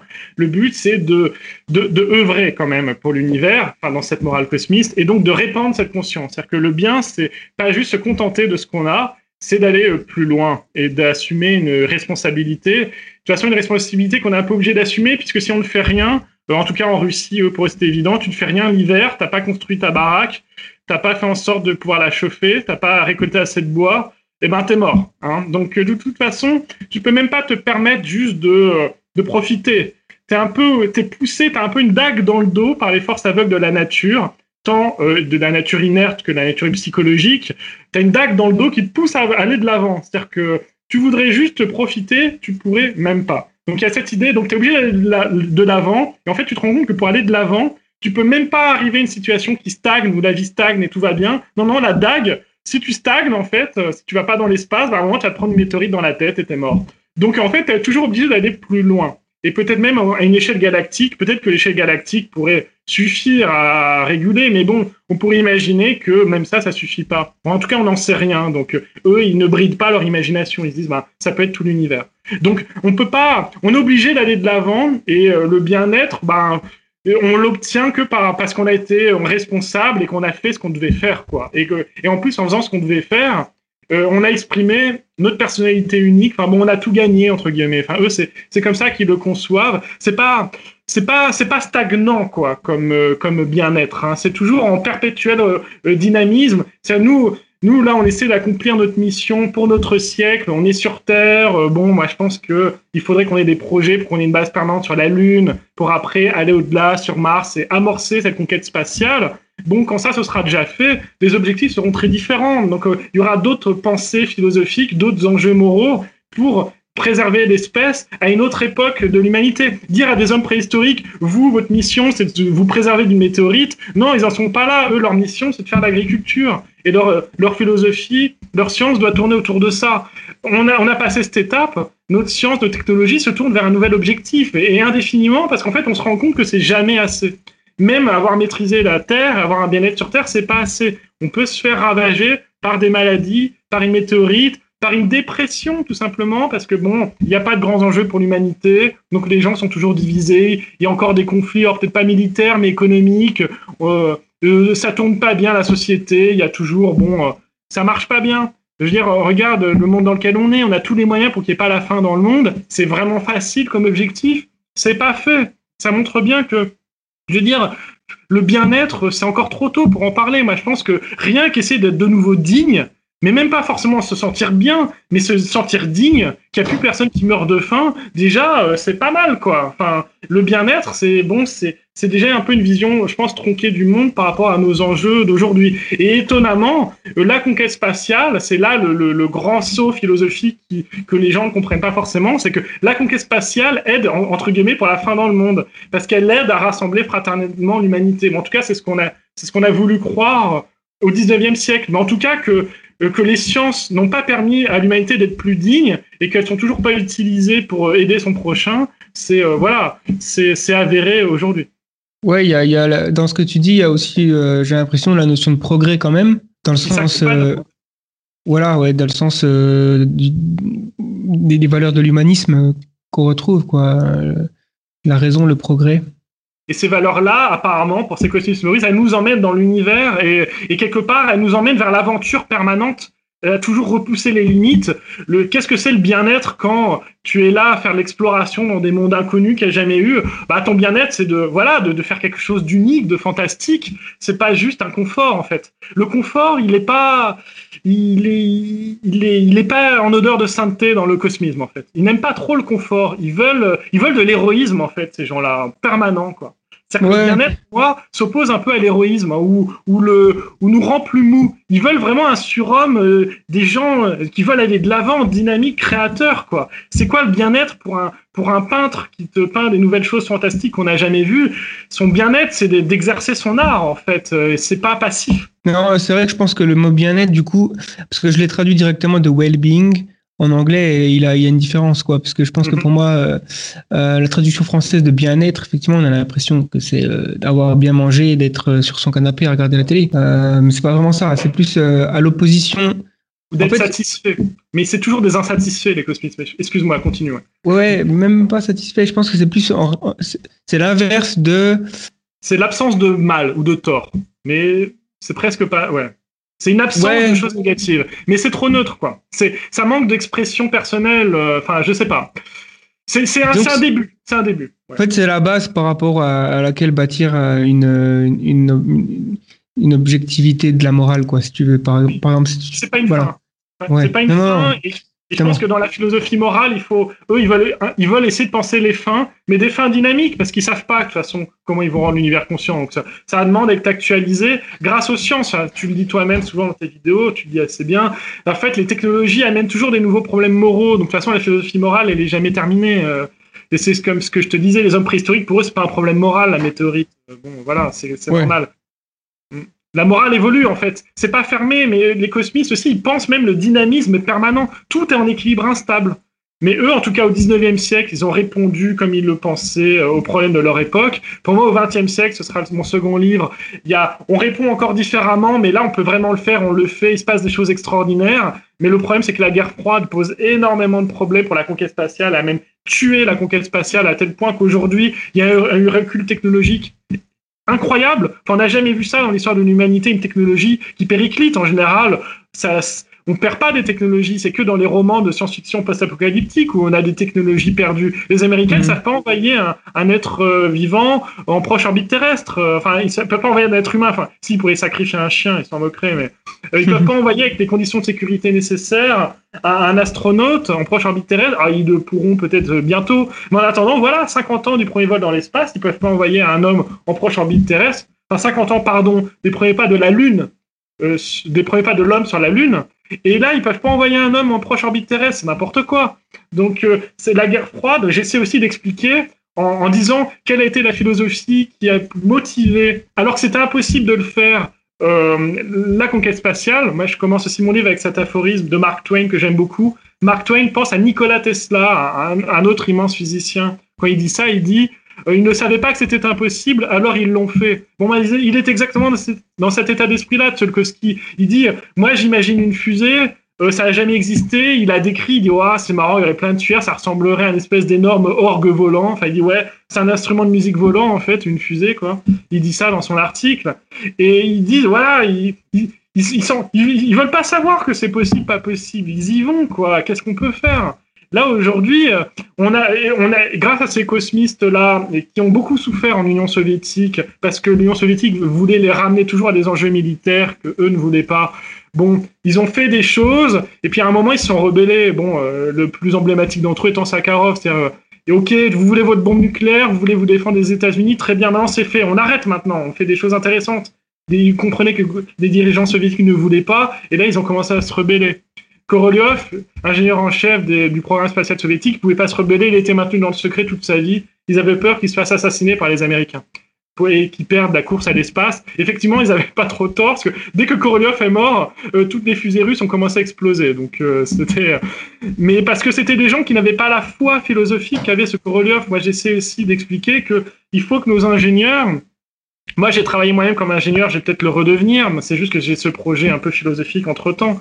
Euh, les ingénieurs doivent être animés d'une foi un peu scientifique et ils doivent se dire qu'ils participent aux enjeux sociaux de notre, euh, nos sociétés. Ils doivent arrêter de se prostituer pour l'industrie et pour l'industrie militaire, quoi. Pour l'industrie de consommation et pour l'industrie militaire. Moi, ça me, ça me désole à tel point que moi, ça a été mon point de départ philosophique. Je suis à l'ONERA, 50 ans du premier vol de l'homme dans l'espace par Gagarine. Tout le monde s'en moque. Qu'est-ce que c'est que ça, quoi? On est où? On est à l'ONERA, on n'est pas à l'ONERA, quoi?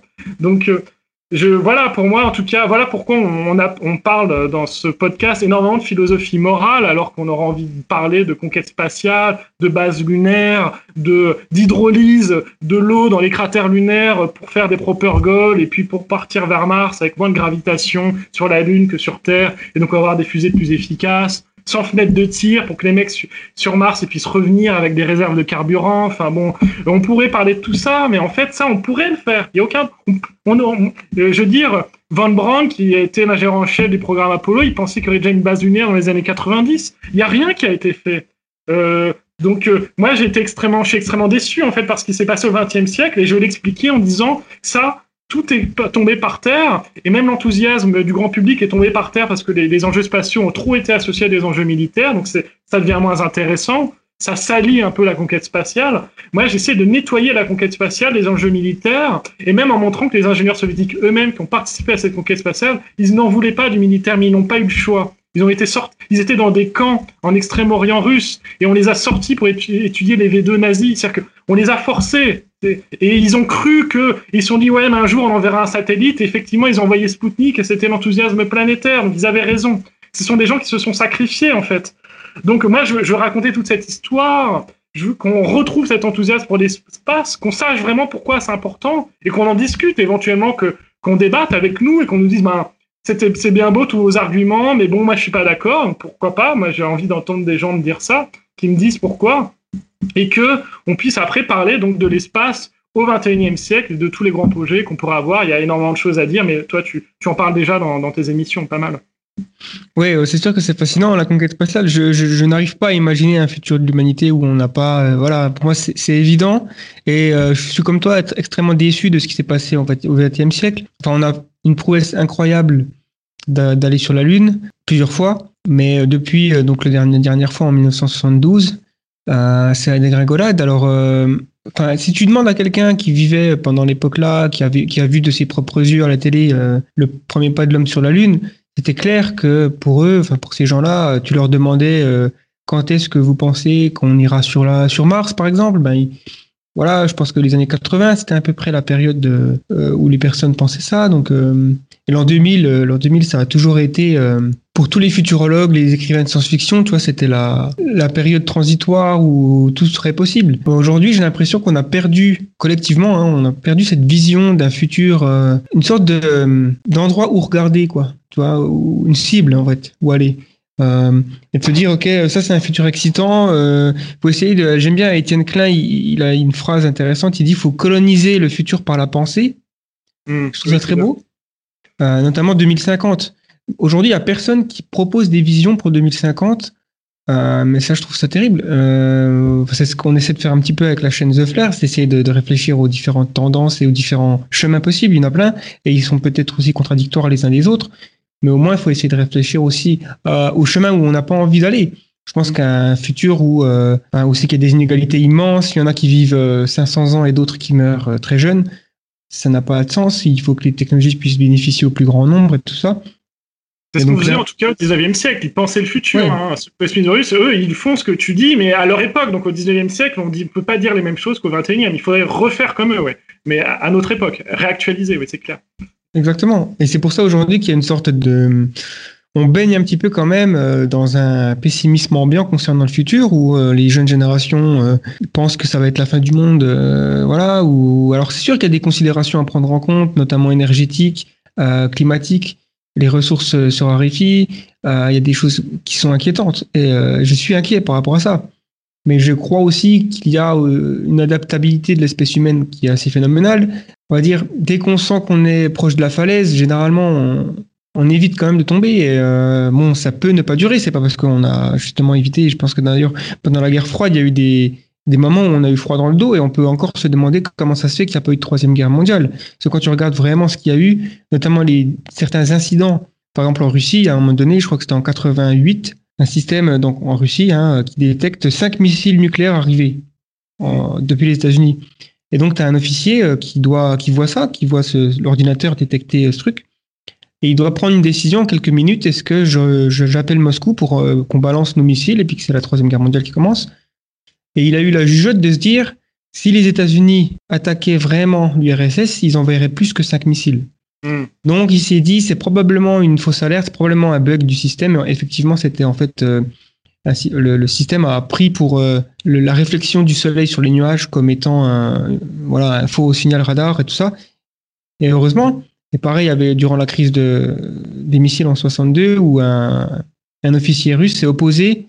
Euh, il était dans un sous-marin et il y, a eu, euh, il y avait trois officiers dans le sous-marin. Ils étaient sans contact avec Moscou. Potentiellement, ils pensaient que la Troisième Guerre mondiale avait commencé. Il se trouve que le, sous-marin était armé d'une ogive nucléaire. Il y a deux des officiers qui ont ordonné, en gros, euh, de, lancer le missile. Le troisième s'y est opposé. Je crois qu'il s'appelle Akipov. Et du coup, euh, ce type-là, il n'est pas connu du tout. Personne ne sait qu'il en fait, il a peut-être à lui seul évité euh, cost nucléaire. Oui, je, pense qu'on ne parle pas assez de quand même des, hauts faits en Russie et, ensuite en Union soviétique. on parle beaucoup de la culture américaine. Bon, moi, un, autre des objectifs de ce livre, je ne vais pas forcément que parler de la Russie d'ailleurs, enfin, surtout dans ce premier livre, parce que le 19e siècle, pour moi, ça se passe en Russie, mais au 20e, il y a énormément de choses en France, aux États-Unis, en Union soviétique. Donc je, vais me décentrer de la Russie dans ce que je ferai plus tard. Mais euh, un de mes objectifs reste de, de convaincre le, le public français et, au-delà, si possible, de, de aussi de la, la noblesse quand même hein, des, euh, des, des, Russes euh, dans l'histoire. On parle peu de leur, euh, leurs actes d'héroïsme et qu'il est temps et que la France, pour moi, a une mission importante en Europe de se réconcilier en fait avec la Russie, que l'Europe soit enfin réunie, qu'il n'y ait plus cette division Est-Ouest qui existe depuis la Seconde Guerre mondiale. Et il faut, il faut qu'on puisse reconnaître, disons, le, l'appartenance culturelle de la Russie à notre, euh, à notre Europe et que on a tous ensemble quelque chose de très important à faire. Il est dramatique que nous soyons euh, ennemis, enfin au moins sur un plan politique, pas les, les, particuliers. Moi, quand je vais là-bas, je suis toujours extrêmement bien reçu, vous le seriez aussi. Euh, mais à un niveau politique, c'est conflictuel. Il y a encore des, des menaces de conflits. Euh, de grande échelle partout dans le monde, au Proche-Orient, un peu partout, c'est quelque chose qu'il faut qu'il faut vraiment refuser et faire. Oui, il faut effectivement, il faut parler un peu de ces gens-là et que on ait conscience qu'on on n'a pas le droit, on peut pas s'attaquer à ces gens-là. Moi, je les vois. En plus, je parlais énormément de fraternité, mais moi, je le vis vraiment. Pour moi, ce sont mes frères aussi. Hein. Le peuple russe, je les ai tellement côtoyés, tellement étudiés. Je, je ne pourrais pas m'imaginer un, conflit armé avec eux. Et en France, on a trop tendance à, à les voir comme des ennemis parce qu'on ne les connaît pas. C'est euh, pour moi la plus grande catastrophe géopolitique euh, dans le monde. Et ça crée une division en Europe. Et cette division en Europe, elle, elle déteint sur toute la planète. Et tous les conflits sont pour moi des rebonds de cette division européenne. En tant que Français qui avons, qui avons quand même une amitié historique avec la Russie, on connaît mieux ce pays, euh, la Russie, que les autres pays d'Europe. Je pense que on a une mission en tant que citoyen français de de œuvrer à, une paix entre notre pays et le leur et de et je pense que si les Français pouvaient se mobiliser en ce sens-là, ils ne se rendraient pas compte que leur action en fait permettrait de pacifier le monde entier. Enfin, c'est vraiment un c'est une foi hein, que j'ai, hein, je ne peux pas le démontrer, mais je, je, je, vis des choses comme ça. Et mon travail, je le fais, j'ai le sentiment de le faire avec un, un très haut sentiment de responsabilité, s'il pouvait permettre à cette réunification de nos, nos deux cultures. Ouais, bah, je pense que c'est en tout cas euh, une bonne tentative puisque on apprend plein de choses dans ce livre et euh, enfin le cosmisme, je me considère aujourd'hui comme cosmiste, je, je dois avouer parce que mais il y a un cosmisme français, c'est sûr. Ouais, ouais. En tout cas, je, je trouve qu'il y a énormément de choses que, dont je partage hein, en termes de aussi bien d'un point de vue moral que philosophique, scientifique, et d'avoir une vision quoi claire du futur, c'est très intéressant. On a parlé un tout petit peu du fait que la parce que la Russie a été un acteur majeur dans la conquête spatiale au XXe siècle. Pourtant, comme tu l'as précisé, il y a, eu très peu de la présence du cosmisme en fait durant cette période très faible, voire peut-être inexistante. Euh, est-ce que c'est l'URSS qui a mis sous silence ce mouvement philosophique par euh, peur que cette idéologie pourrait entrer en conflit avec euh, l'idéologie communiste de l'époque? Évidemment, le, bolchevisme qui ne supporte pas toute idée de sacralité, qui est même allé jusqu'à euh, euh, détruire le chamanisme euh, chez quelques dans les, chez les peuples sibériens parce qu'ils y voyaient une domination de même ordre que la domination capitaliste de, de voilà de patrons sur leurs ouvriers. Ils voyaient les chamans comme des dominateurs de leur population ou des exploiteurs et qui et que en gros leur voilà leur leur croyance religieuse en fait était des supercheries et des et des euh, voilà des, une intoxication du peuple hein, euh, comme bon euh, tu as cité Marx. Bon Marx je quand même je lui en veux quand même d'avoir vu le, le christianisme comme un opium du peuple. De même Freud hein, il a vu un christianisme comme un opium du peuple un autre grand rationaliste, Kant, qui euh, cherche à écrire, euh, il a écrit un livre, La religion dans les simples limites de la raison. Donc en gros, il n'y a plus de religion, hein, autant se dire clairement.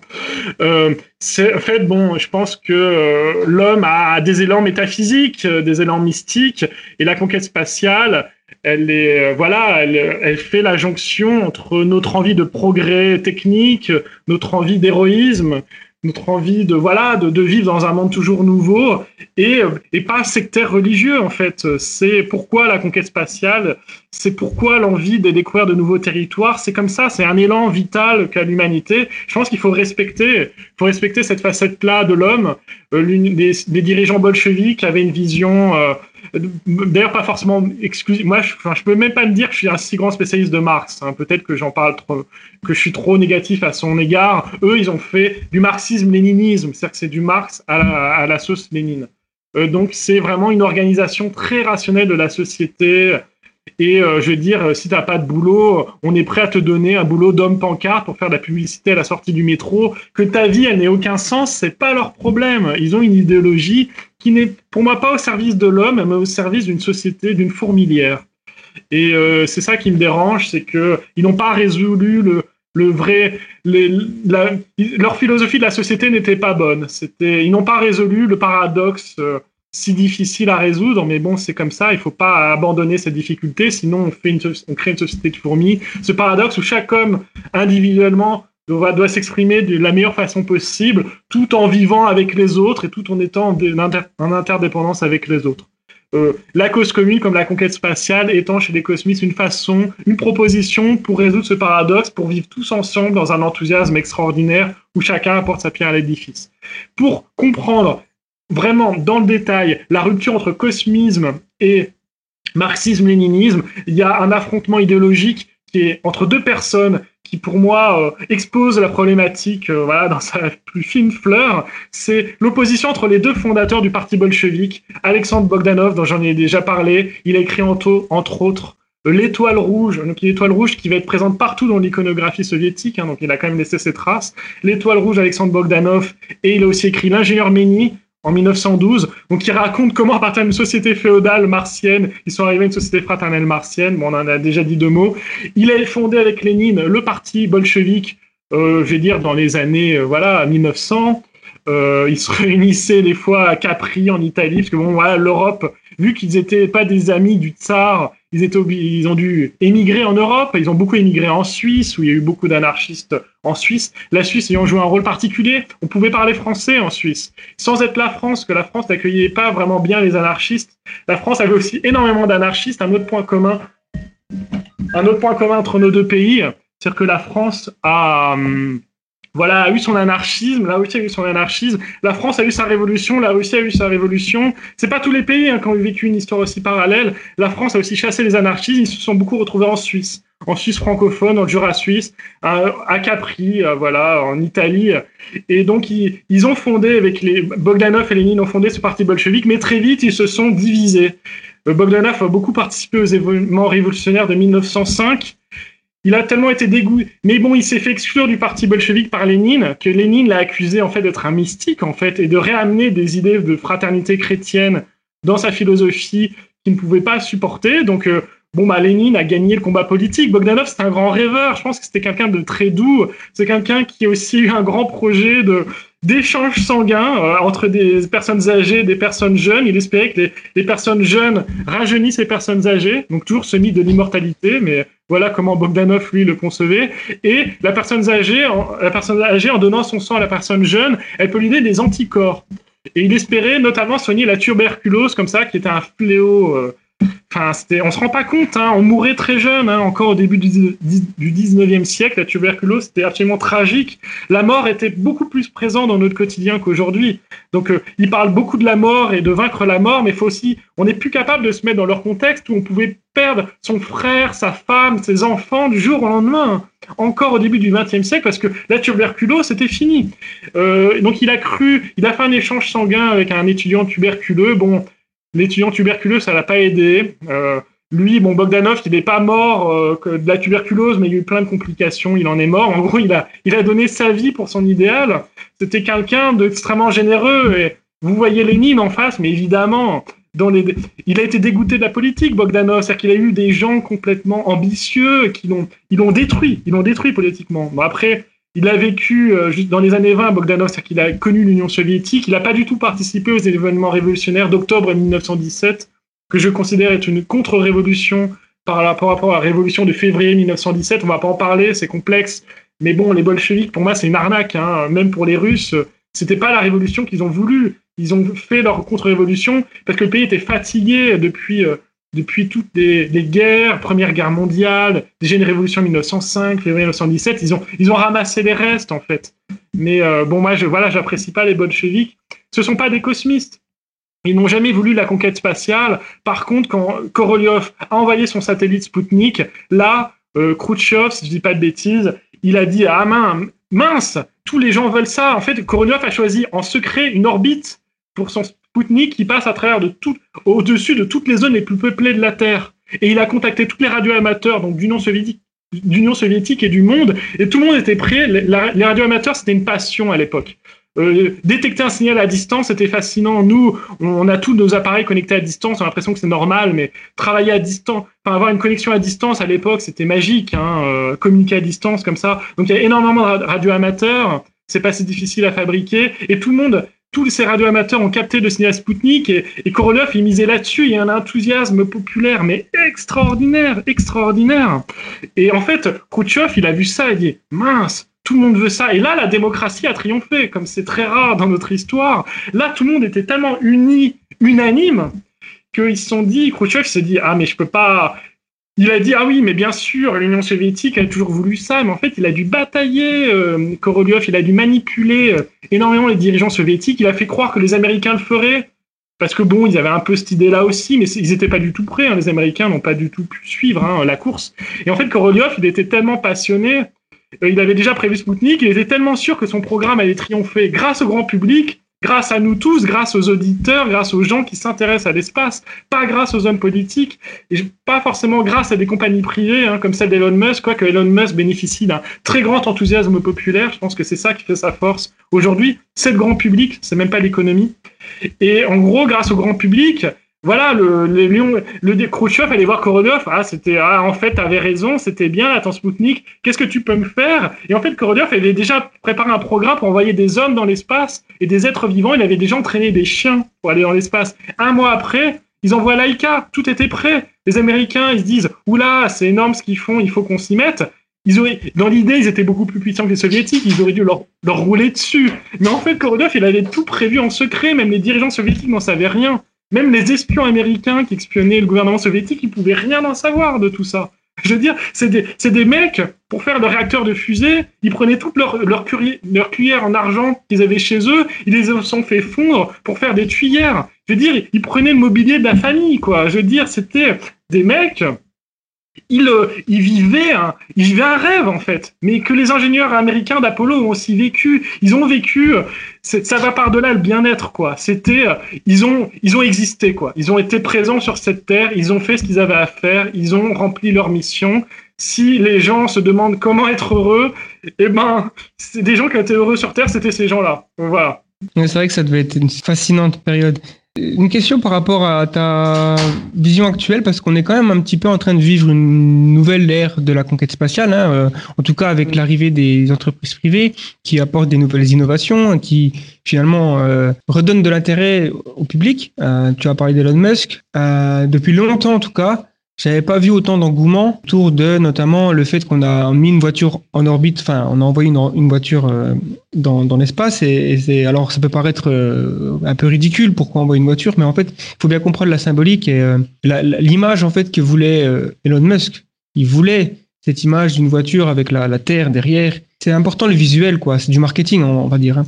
Et, et, ça redonne voilà. Je voulais savoir un petit peu là, ce que tu penses de, de, cette nouvelle vague et comment tu vois l'évolution euh, des prochaines, euh, on de la prochaine décennie.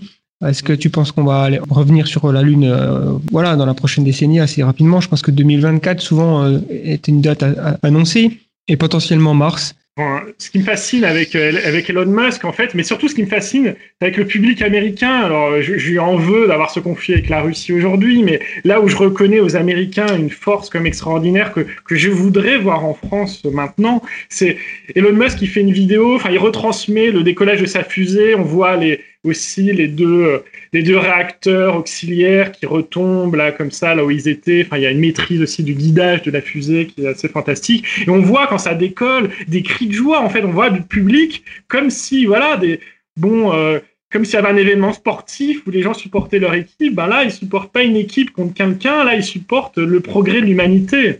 Et moi, que les gens voient le progrès de l'humanité euh, et qu'ils le vivent avec passion, et qui le vivent pas comme un brevet à déposer et qui eux-mêmes ils n'ont pas forcément de retombées dans leur quotidien. Je veux dire, ils travaillent pas forcément chez Elon Musk. Hein. Enfin, il doit y avoir quand même des employés d'Elon Musk dans le dans le parmi le public, mais ils, ont des cris de joie en fait. Et ça, c'est ça ce que je voudrais voir avec les programmes spatiaux européens. On y est, on y est extrêmement loin en Europe. Et même d'une certaine façon en Russie, on y est un peu plus loin aussi. Enfin, ils ont un peu, un peu perdu, mais eux, parce que les, Russes, ils peuvent pas faire des programmes tout seuls. Ils ont besoin seul d'être alliés avec les Européens, soit avec les Chinois. Donc le programme lunaire, euh, aujourd'hui, malheureusement, les Russes vont le faire, mais avec les Chinois. Parce que les Chinois, ils ont ça dans les cartons, ils vont aller très vite. Euh, effectivement. Donc Elon Musk, on peut le remercier d'avoir recréé un enthousiasme. Ça me désole que ça soit privé, mais je pense que c'est pas de la faute à Elon Musk, euh, c'est la faute aux acteurs gouvernementaux américains qui misent tout sur le privé. Je pense qu'Elon Musk, il fait sa mission de de SpaceX et de colonisation de Mars parce qu'il a été aussi déçu que les acteurs publics ne le, font, ne le fassent pas. Mais euh, j'aimerais que euh, bah, Elon Musk se rapproche euh, de programmes gouvernementaux qui travaillent avec la Chine, les Russes, et que évidemment la France et l'Europe prennent le train euh, de, de, bah, la conquête spatiale. Donc, tout d'abord, je pense, moi, ce que je défends, c'est faire une base sur la Lune. Et cette coopération internationale et cette base sur la Lune, c'est ce que je défends au sein d'une association, la Moon Village Association, qui est une, voilà, une association qui existe aujourd'hui, à laquelle j'appartiens. Et cette association qui m'a permis de me mettre en contact avec toi, d'ailleurs, Gaëtan. Mhm, oui. Et euh, on, est, on est un certain nombre de Français euh, très, très motivés. Moi, je trouve qu'en Europe, les Français, ils sont très, très chauds je suis très fier de, je suis très fier de, d'être français quand je vois euh, l'enthousiasme d'autres Français. Euh, il y a quelques Italiens aussi qui sont intéressants et euh, beaucoup, beaucoup d'Américains. je pense une majorité d'Américains. Pas, pas de Chinois, j'ai l'impression, parce que je pense que c'est pour des enjeux géopolitiques, c'est très malheureux. Et pas vraiment de Russes, mais je pense qu'eux aussi ils sont exclus. Donc au final, ça devient quand même une association assez occidentale, mais bon, il y a quand même des velléités de, de faire un programme authentiquement international. Il y a, des Japonais quand même, hein. il y a aussi des Japonais, oui. traditionnellement alliés aux, Occidentaux. Euh, mais bon, euh, je pense que les Russes, euh, les Russes, on les a beaucoup mobilisés, sollicités en disant oui, on est prêt, on est prêt à mettre de l'argent, on est prêt à faire des choses avec vous. Apparemment, ça a causé des soucis politiques. J'en sais pas plus. Moi, je suis pas, je suis pas dans le secret politique de, l'association Moon Village. Je suis qu'un qu'un modeste adhérent et je participe à des réunions. J'apporte mes propositions pour euh, créer un enthousiasme culturel. Donc euh, évidemment avec mon livre euh, et en leur traduisant des passages en anglais. Enfin voilà mon, ma, modeste activité, mais je, je suis là pour créer de l'enthousiasme avec tout le monde et dire qu'on est là, qu'on est présent, qu'on en veut. Donc toutes les toutes les bonnes volontés euh, sont euh, voilà seront accueillies hein, pour cette association. C'est pas facile de savoir quoi apporter personnellement pour permettre à ce qu'il y ait une base lunaire, mais rien que organiser des réunions, en, en, parler autour du grand public, et aussi faire un peu un état des lieux des technologies à réaliser sur la Lune. Moi, ce que je défends, enfin ce que j'avais un peu étudié, ce qui serait intéressant de faire sur la Lune, c'est déjà avoir un observatoire sur la Lune. Parce que vous savez, sur Terre, on est extrêmement gêné par les turbulences atmosphériques. On, est, a besoin de d'optique adaptative. Moi, j'ai travaillé là-dedans, je connais assez bien. C'est une technologie extrêmement complexe pour corriger en temps réel les déformations euh, optiques créées par la turbulence. On envoie, donc, euh, bon, on corrige ça, mais c'est trop compliqué. Ça, ça, il y a quand même des limitations aux observatoires sur Terre. Et en plus, bon, les miroirs sont tellement énormes qu'ils s'affaissent sous leur propre poids, donc il faut les segmenter, donc ça crée encore des aberrations qu'il faut corriger. C'est une usine à gaz, on est, assez limité quand même sur Terre. On envoie des satellites spatiaux, tout le monde connaît le satellite Hubble, qui nous a fourni des images extraordinaires de l'univers. On, on se concentre sur euh, quelques secondes de carré euh, de d'angle de, vue de l'univers et on observe des centaines et des centaines d'amas de galaxies. Enfin, je veux dire, c'est hallucinant hein, le monde dans lequel on vit. Je, ne sais pas si les gens sont conscients du caractère extraordinaire de l'univers. C'est la réalité, là. On n'est pas dans la science-fiction. Hein. Des... Le monde est fantastique. Et nous, on n'en voit rien hein, de ce monde-là aujourd'hui. Enfin, on voit des petits trucs. Si on pouvait faire un observatoire sur la Lune, donc on aurait les mêmes conditions d'observation comme un satellite spatial, donc sans turbulence atmosphérique, on aurait, vu qu'il y a moins de gravitation, beaucoup, beaucoup moins, on pourrait avoir un énorme miroir d'un seul bloc euh, qui s'affaisse pas sur lui-même. Et en plus, vu qu'il y a des conditions de vide gratuites sur la Lune, on peut purifier donc les silicates qui sont déjà présents sur la Lune pour fabriquer le miroir sur place. On va pas pouvoir l'emmener, on va pas pouvoir le transporter par une fusée, on va falloir le faire sur place. Enfin, voilà l'intérêt notamment d'avoir une base lunaire sur la Lune, une présence humaine permanente, pour avoir un petit écosystème économique, un peu de minage, de faire des minerais extrêmement purs, du titane parfaitement pur qui, une fois envoyé sur Terre, il ne se corroderait jamais pour nos ponts. Ce serait quand même un avantage économique certain. On, en plus, on pourrait faire dériver ces, ces métaux, euh, je veux dire, avec un canon, je veux dire, on n'a pas besoin de, il n'y a pas d'être humain à envoyer, donc on peut, avec un canon, ça pourrait suffire pour envoyer, satelliser ça dans les, en orbite lunaire et après faire dériver ça vers la Terre et puis ça se cracherait gentiment sur la Terre. Enfin, on peut imaginer plein de choses, faire du minerai, exploiter.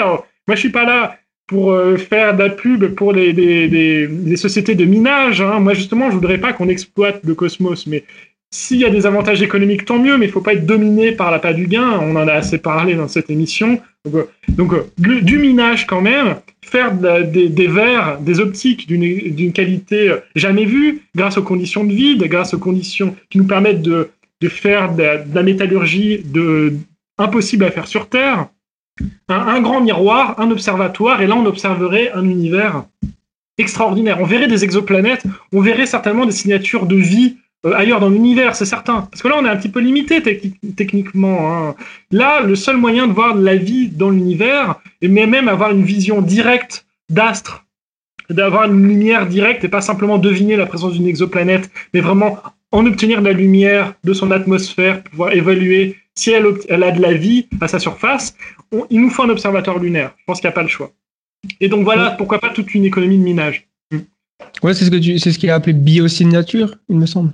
Oui, une biosignature, ben voilà, après je laisse les spécialistes s'exprimer là-dessus, mais bon, typiquement il y a du dioxygène dans l'atmosphère, on se dit euh, qu'il y a des êtres, il y a des bactéries qui, euh, qui créent du dioxygène, voilà. Bon, mhm, euh, après, pour les, vu que sur la Lune, on peut pas vraiment y vivre, il n'y a pas d'atmosphère, on serait obligé quand même de vivre presque en, sous-sol, enfin, ou en tout cas recouvrir de, de, de, de régolithes lunaires euh, la, la, les zones d'habitation pour se protéger du rayonnement cosmique, qui est qui voilà, qui a le même effet que la radioactivité, enfin, qui détruit les tissus. Hein, donc il faut quand même se protéger. Mais il y a des solutions.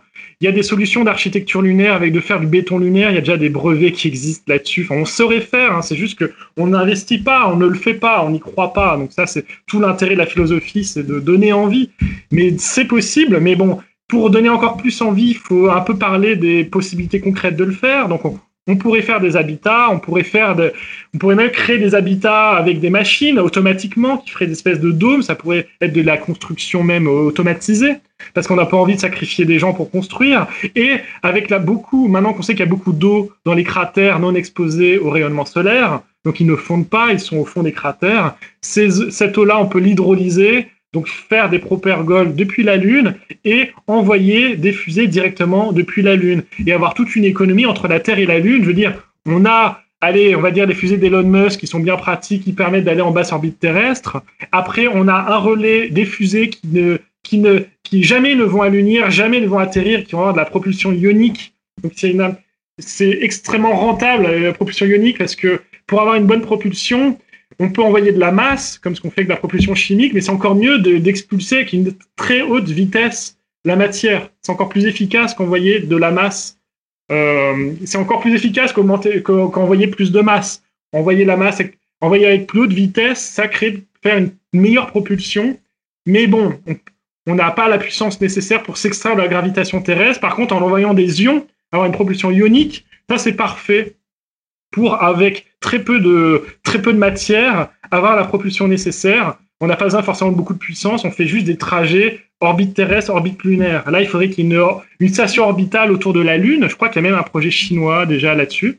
Euh, les Chinois qui font beaucoup de choses, qui ont déjà envoyé des satellites au point de Lagrange entre la Terre et la Lune pour faire des télécommunications entre la face cachée de la Lune et la Terre. Donc ça, on peut pas faire des télécommunications à travers la Lune. Donc on a besoin d'un point, d'un troisième point dans l'espace qui fait la jonction entre la Terre et la Lune avec un, angle. Là, vous visualisez. Mhm. Euh, et, donc voilà, il faudrait pourquoi pas une orbite autour de la Lune, et, hein, une station orbitale autour de la Lune, et là on aurait des alunisseurs. Et, euh, et, là on aurait toute une économie de transport entre la Terre et la Lune, de quoi amener de l'équipement euh, sur la Lune, avoir des constructions autonomes, avoir de quoi accueillir des astronautes, des cosmonautes, des taïkonautes, tout le monde. Euh, dans ces habitats préfabriqués et démarrer un peu l'industrie. Hein, donc au début, ce sera très lent et avec des enjeux vraiment de minage, d'exploitation des ressources, de faire de la métallurgie extrêmement pure, des optiques extrêmement pures qui nous seraient très utiles sur Terre, avec un vide gratuit qu'on n'est même pas capable de, un vide 100 fois meilleur que ce qu'on fait artificiellement sur Terre. Des conditions des fois de supraconductivité gratuites sur la Lune. Donc euh, on pourrait l'utiliser tout ça. Et donc moi, je rêve, euh, ayant travaillé dans l'astronomie, dans des observatoires. Je rêve de cet observatoire lunaire, évidemment, mais peut-être qu'il y a d'autres propositions, d'autres gens. Alors, évidemment, le tourisme, hein, le tourisme qui est mis de l'avant, pourquoi pas Que tout le monde puisse faire un voyage dans l'espace. S'il y a une économie qui fonctionne entre la Terre et la Lune, se, payer un petit trajet en orbite euh, enfin, en, en, un petit trajet suborbital, euh, enfin, ne serait-ce que pour voir la courbure terrestre, ça, ça, deviendra accessible au grand public. Voilà. Et on pourrait imaginer, voilà, un développement comme ça, où ça tourne. Et depuis la Lune, voilà, engager des missions vers Mars. Donc, je laisse les spécialistes de Mars euh, euh, expliquer les, les, programmes de mission qu'ils imaginent. Mais vu que depuis la Lune, on aurait des fusées beaucoup moins massives, beaucoup moins risquées, qui n'exploseraient pas en vol, c'est ça le risque. Plus la technologie est complexe, plus on a, on a des risques. Là, on aurait des fusées beaucoup moins massives, vraiment hyper sûres, qui partiraient depuis la Lune et qui pourraient emmener beaucoup plus de carburant, enfin sans tout cramer au démarrage, et puis aussi avec des fenêtres de tir vers Mars qui seraient beaucoup plus beaucoup plus larges, parce que là, si on envoie quelqu'un vers Mars aujourd'hui depuis la Terre, avec nos technologies de combustion de Propergol, donc une technologie qui date de 1903 de Constantin Tsiolkovsky, hein, dont on a parlé au début euh, de l'émission.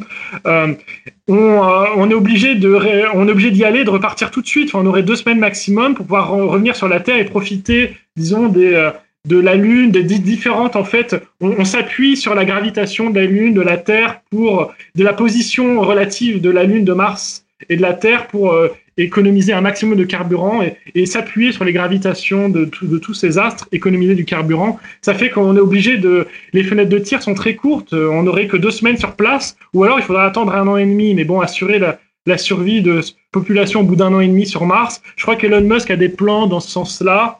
Euh, je ne sais pas trop comment il veut faire, si c'est si, si vraiment possible, s'il risque pas de sacrifier des gens. Moi, j'aimerais qu'on aille de façon plus qu'on ait des étapes intermédiaires. Et je vois la Lune, je pense que la Lune est une excellente étape. J'aime bien cet aphorisme de Kraft Erike, donc un ingénieur allemand hein, de toujours génération Van Braun, euh, qui a été récupéré par les Américains euh, pour faire leur exploration spatiale. Bon, faut voir que oui, les Américains ont beaucoup évidemment bénéficié de la Seconde Guerre mondiale, hélas, bon, c'est ainsi.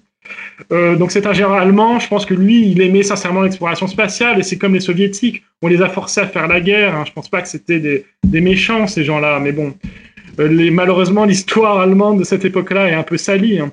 Et euh, en tout cas c'est un général allemand, il disait, si euh, si Dieu avait, je crois que je défends peut-être l'aphorisme, mais si Dieu avait voulu que l'homme aille dans l'espace, il nous aurait donné la Lune. Bah oui, effectivement, c'est très vrai. La Lune, ça c'est une plateforme extraordinaire pour aller au-delà. Si on avait la Terre sans satellite naturel, sans la Lune et qu'on devait aller directement vers Mars, peut-être en fait on serait coincé tout, pour toujours sur Terre et que ce serait terrible. Mais grâce à la Lune, on peut, on a, on a une, un accès à l'espace, peut-être fantastique. Voilà, je sais pas trop euh, quand le podcast sortira.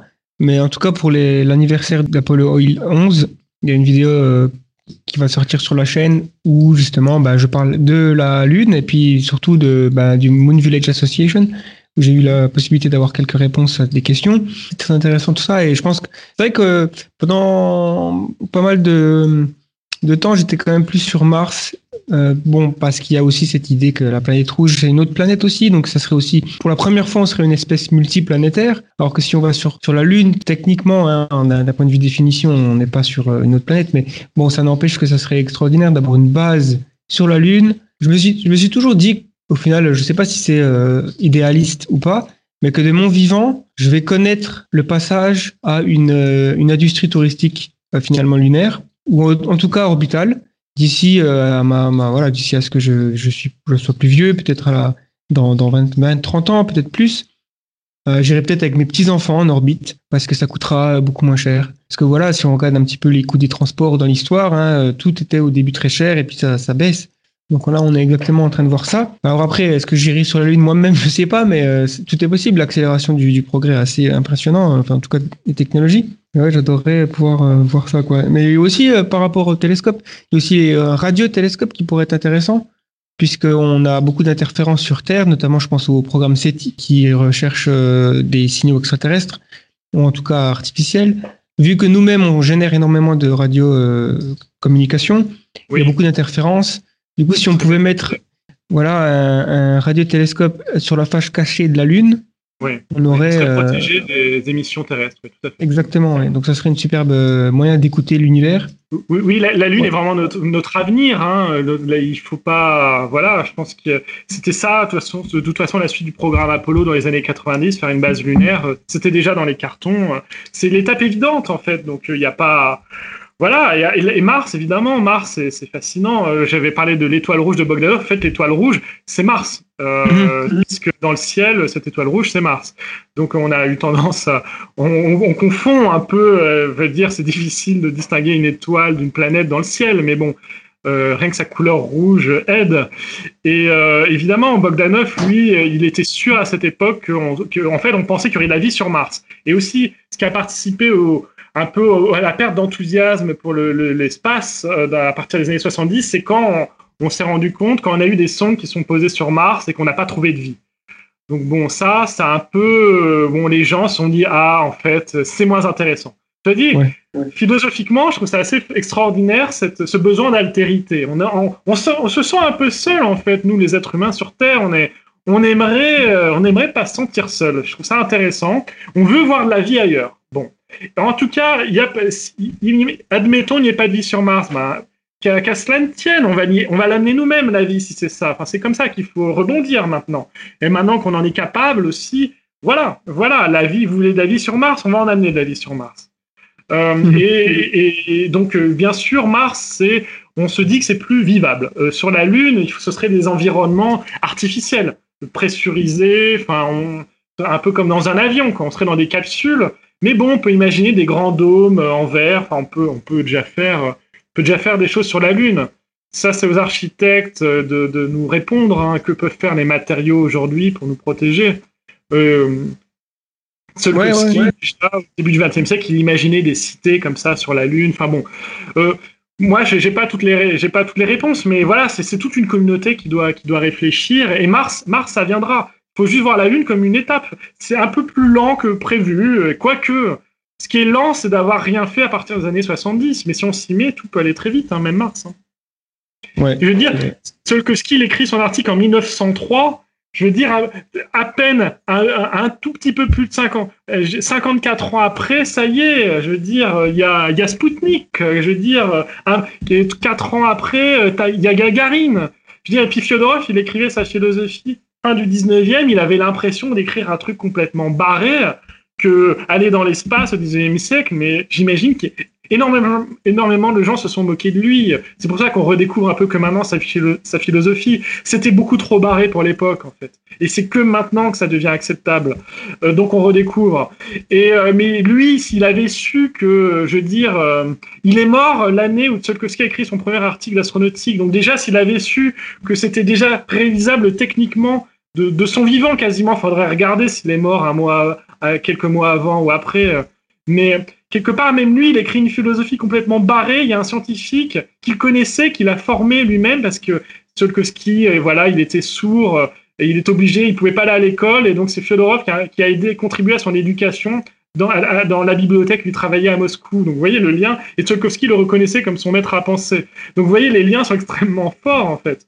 Euh, et s'il savait que son, son, son, disciple allait réussir à réaliser techniquement son rêve de son vivant quasiment, et que Tsiolkovsky meurt en 1935, mais que, euh, je veux dire, euh, une, je dire, allez, 30, 30, ans, à, 30 ans après, même, oui, un peu moins de 30 ans après, il y a vraiment quelqu'un qui va dans l'espace. D'ailleurs, Tsiolkovsky était sûr que ce serait un russe qui irait dans l'espace. Moi, ça me fascine, ça me fascine toujours. Ils, ils étaient sûrs qu'ils allaient le faire, en fait. Ils étaient trop à fond depuis longtemps, quoi. Euh, depuis le 19e siècle. Et donc, euh, et là, et après, évidemment, euh, la Lune, mais je veux dire très peu de temps après, je veux dire, Gagarine, c'est quoi, 61, la Lune, c'est 69, mais tout va extrêmement vite. Fyodorov ne l'aurait pas imaginé dans ses rêves les plus fous. Tsiolkovsky non plus ne l'aurait pas imaginé dans ses rêves les plus fous. Tsiolkovsky, je crois qu'il prévoyait le premier satellite artificiel en 2017. Et après, et l'autre truc qui est complètement incompréhensible et qui, moi, me rend dingue, mais bon, on en a déjà parlé, c'est que dans les années 70, tout tombe par terre. Mais qui pouvait imaginer un truc pareil? C'est qu'en fait, l'avenir n'est complètement imprévisible, mais malheureusement dans les deux sens. C'est-à-dire qu'à la fois, il y a des progrès extraordinaires, il y a des chutes extraordinaires. Nous, notre génération, notre époque, elle a une mission. C'est on est à on est, il y a les deux voies, quoi. Le déclin, la dépression, euh, je veux dire, euh, euh, prendre des drogues au lieu de vivre l'enthousiasme d'un vol dans l'espace, hein, euh, je veux dire, l'imaginer en délire ou le faire vraiment. Voilà, on, est, on, est, on, est, on a les deux voies là qui s'ouvrent à nous. J'ai l'impression que c'est notre décision qui va le décider. c'est notre mission à, nous, dans notre époque, c'est de, de prendre la bonne. quoi. Et la mauvaise, elle peut aussi être prise. On sent que les deux sont possibles. Et, et, et là, il là faut, pas, faut être bon. quoi c'est à nous d'être bons et notre bonheur il, sera là quoi. Euh, c'est de faire prendre la bonne direction. Si c'est pas nous notre génération Gaëtan qui aura le plaisir de faire ce voyage spatial, c'est pas grave. Soyons dans l'état d'esprit de Fyodorov, de Tsiolkovsky. On, fait ça pour ceux qui nous suivront, euh, pour les générations d'après. On participe à un grand rêve de l'humanité. Moi, dans mon livre, j'essaie même de montrer, les Russes l'ont vécu comme ça, que c'est même un grand rêve religieux qui date de, il y a peut-être il y a moins de 2000 ans avant Jésus-Christ. Eh ben allez, eux, qu'est-ce qu'ils en ont vu de ce rêve spatial? Rien. Euh, ils n'ont pas vu la technologie. Eh ben c'est pas grave, faisons prendre la direction, la bonne direction. Et les deux mauvaises la mauvaise direction est complètement plausible aussi. C'est ça le drame. Il faut vraiment l'éviter. C'est sérieux. Dans les années 70, on a vu aussi tout tomber par terre. Donc on peut faire le meilleur comme pour le pire. C'est ça l'enseignement de ce 20e siècle. Au 21e, faisons tout ce que nous pouvons pour prendre la bonne direction. Très bien dit. Et du coup, euh, j'enchaîne tout de suite avec une question sur ta vision du futur. Euh, alors, c'est une question que je pose euh, quasiment à tout le monde, hein, que j'ai la chance d'interviewer dans ce podcast. Tu peux choisir à court terme, moyen terme ou alors très long terme, ou alors les trois, hein, si tu as envie de...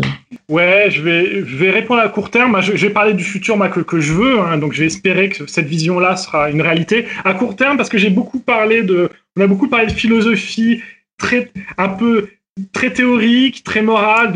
On est allé très très loin philosophiquement et c'est bien de revenir, d'être plus, de redevenir concret et exigeant sur ce qu'on peut vraiment faire après avoir beaucoup discuté.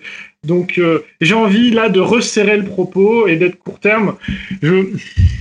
Moi, je, ce que je veux, en fait, j'aimerais que cette association Moon Village, que c'est, en fait, j'ai un peu dit mes, mes envies court terme par rapport à la Lune, j'aimerais qu'il y ait de nouveau un, qu'en fait, que les, différentes euh, agences spatiales dans le monde se réunissent enfin, qu'on intègre euh, la Chine euh, et la Russie dans nos développements spatiaux, qui est de nouveau la diplomatie spatiale rejoue son rôle, comme elle a joué au plus pire de la guerre froide, ou même alors que, bah, au sein même de la guerre froide, les cosmonautes soviétiques et les, astronautes américains, les spationautes américains collaboraient. Et donc on est, qu'on se dise que que maintenant il est euh, que la nouvelle génération refuse les conflits, qu'elle se dise qu'il nous faut des grandes causes. Alors évidemment l'écologie sera l'une d'entre elles, mais qu'elle réserve une petite part de ses budgets à l'espace en disant pourquoi pas. Autorisons-nous un peu de rêve. On va on va travailler à la survie sur Terre, mais autorisons-nous un peu de vie euh, et, de, développement, euh, de rêve.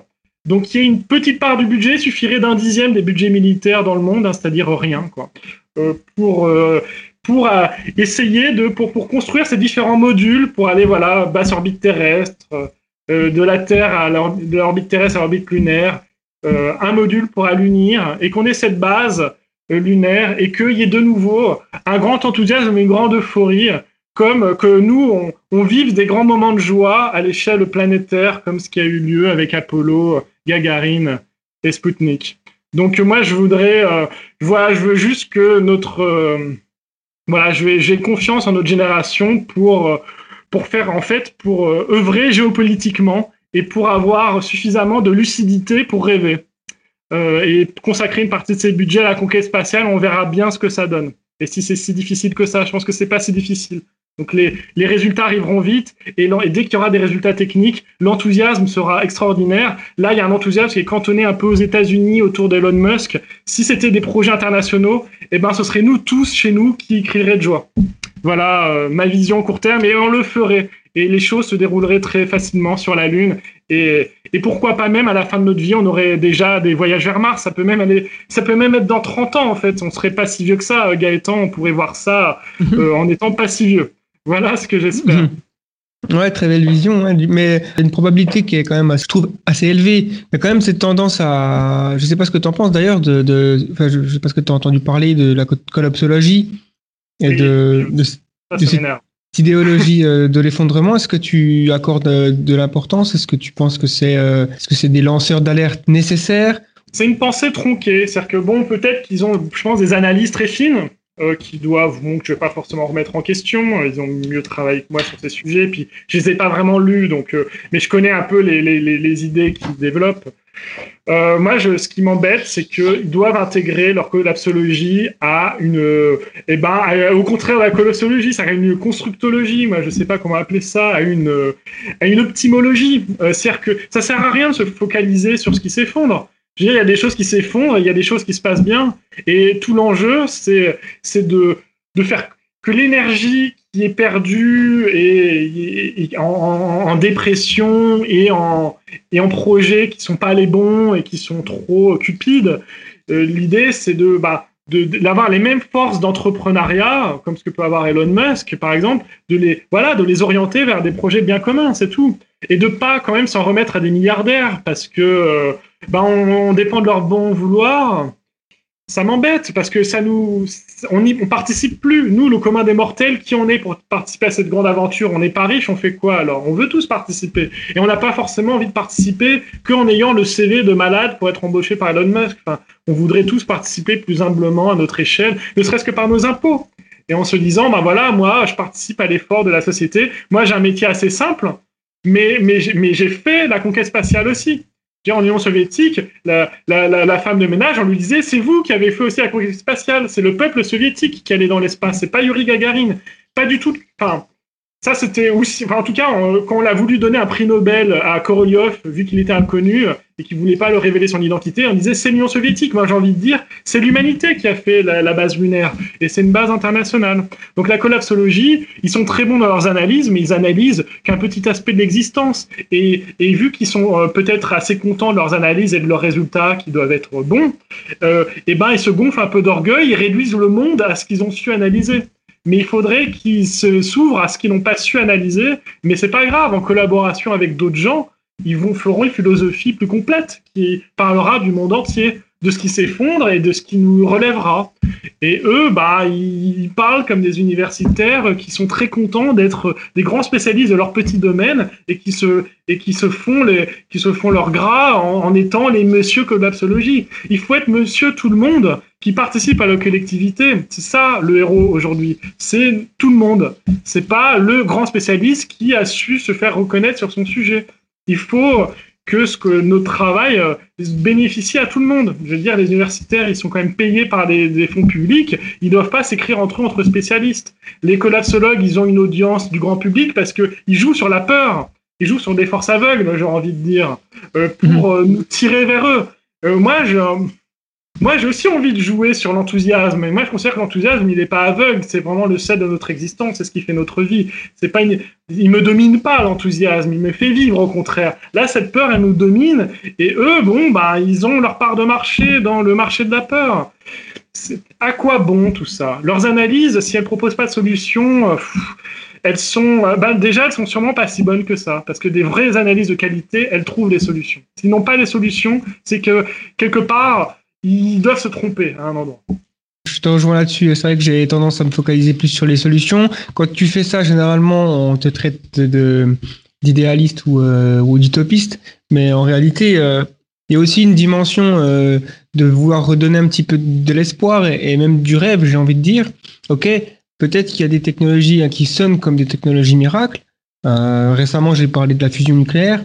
Sans forcément dire que ça va arriver demain, on peut quand même être relativement confiant que ce sera quand même une technologie qu'on pourra un jour maîtriser sur Terre. Il n'empêche qu'il y a quand même euh, une proportion assez significative de personnes qui vont euh, qui vont tout de suite dire non, il faudrait que ça arrive plus tôt parce que l'effondrement, parce que ceci, est comme s'il y avait une sorte de fin du monde. Il faut plutôt réfléchir en termes de transition dans ce cas-là je serais beaucoup plus inquiet si euh, on détecte un astéroïde et puis qu'on n'a absolument aucun moyen de le détourner. Là, je pourrais dire effectivement il y a un effondrement, quoi. Euh, ça s'appelle une extinction et on n'en parle plus. Jusqu'à présent, rien n'est inévitable, le futur n'est pas euh, déterminé. on a, on a voilà, cette notion de coloniser le futur par la pensée, quoi. c'est ça qui fait l'intérêt de notre existence, c'est que justement, on va faire le monde. Si on n'a pas cette idée-là, on n'est plus que des consommateurs et des spectateurs du monde. C'est pas intéressant. Donc moi, j'invite les gens à être ambitieux, à être plus exigeants dans leur vie et de vouloir plus, plus que le spectacle et vouloir le faire, ce monde. Mais, presque aussi pour des raisons assez pragmatiques, parce que c'est ça qui donne de l'énergie et, du, du, plaisir, entre guillemets. Donc soyez pragmatiques, colonisez le futur. Superbe conclusion, j'ai l'impression. Merci beaucoup pour, euh, pour euh, cette conversation. J'ai euh, ben, j'ai appris beaucoup de choses. C'était très intelligible, très intéressant. J'espère que les auditeurs ont apprécié, en tout cas euh, celui qui reste, puisque là c'est une conversation de trois heures. Euh, mais euh, encore une fois, merci. Donc où c'est qu'on peut trouver donc ce que tu fais? Est-ce que tu as une présence en ligne? Est-ce que ton livre est disponible déjà en vente?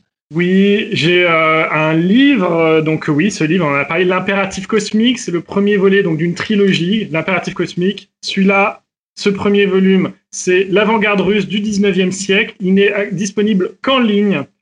Euh, j'ai fait de, donc de l'auto-édition pour que, parce que j'ai des éditeurs qui sont un peu intéressés, mais c'est long. J'ai voulu que ce livre soit le plus rapidement accessible au grand public. Avoir éventuellement la possibilité, en cas de commentaire, de d'intégrer s'il y a des auditeurs, des lecteurs qui ont des choses à reprendre et qui ont des contrats, des objections pourquoi pas les intégrer dans une édition future pour que ça devienne presque un livre collaboratif euh, d'enthousiasme de l'espace. Donc vu que c'est de l'auto-édition, j'ai tous les droits de publication, je fais ce que je veux.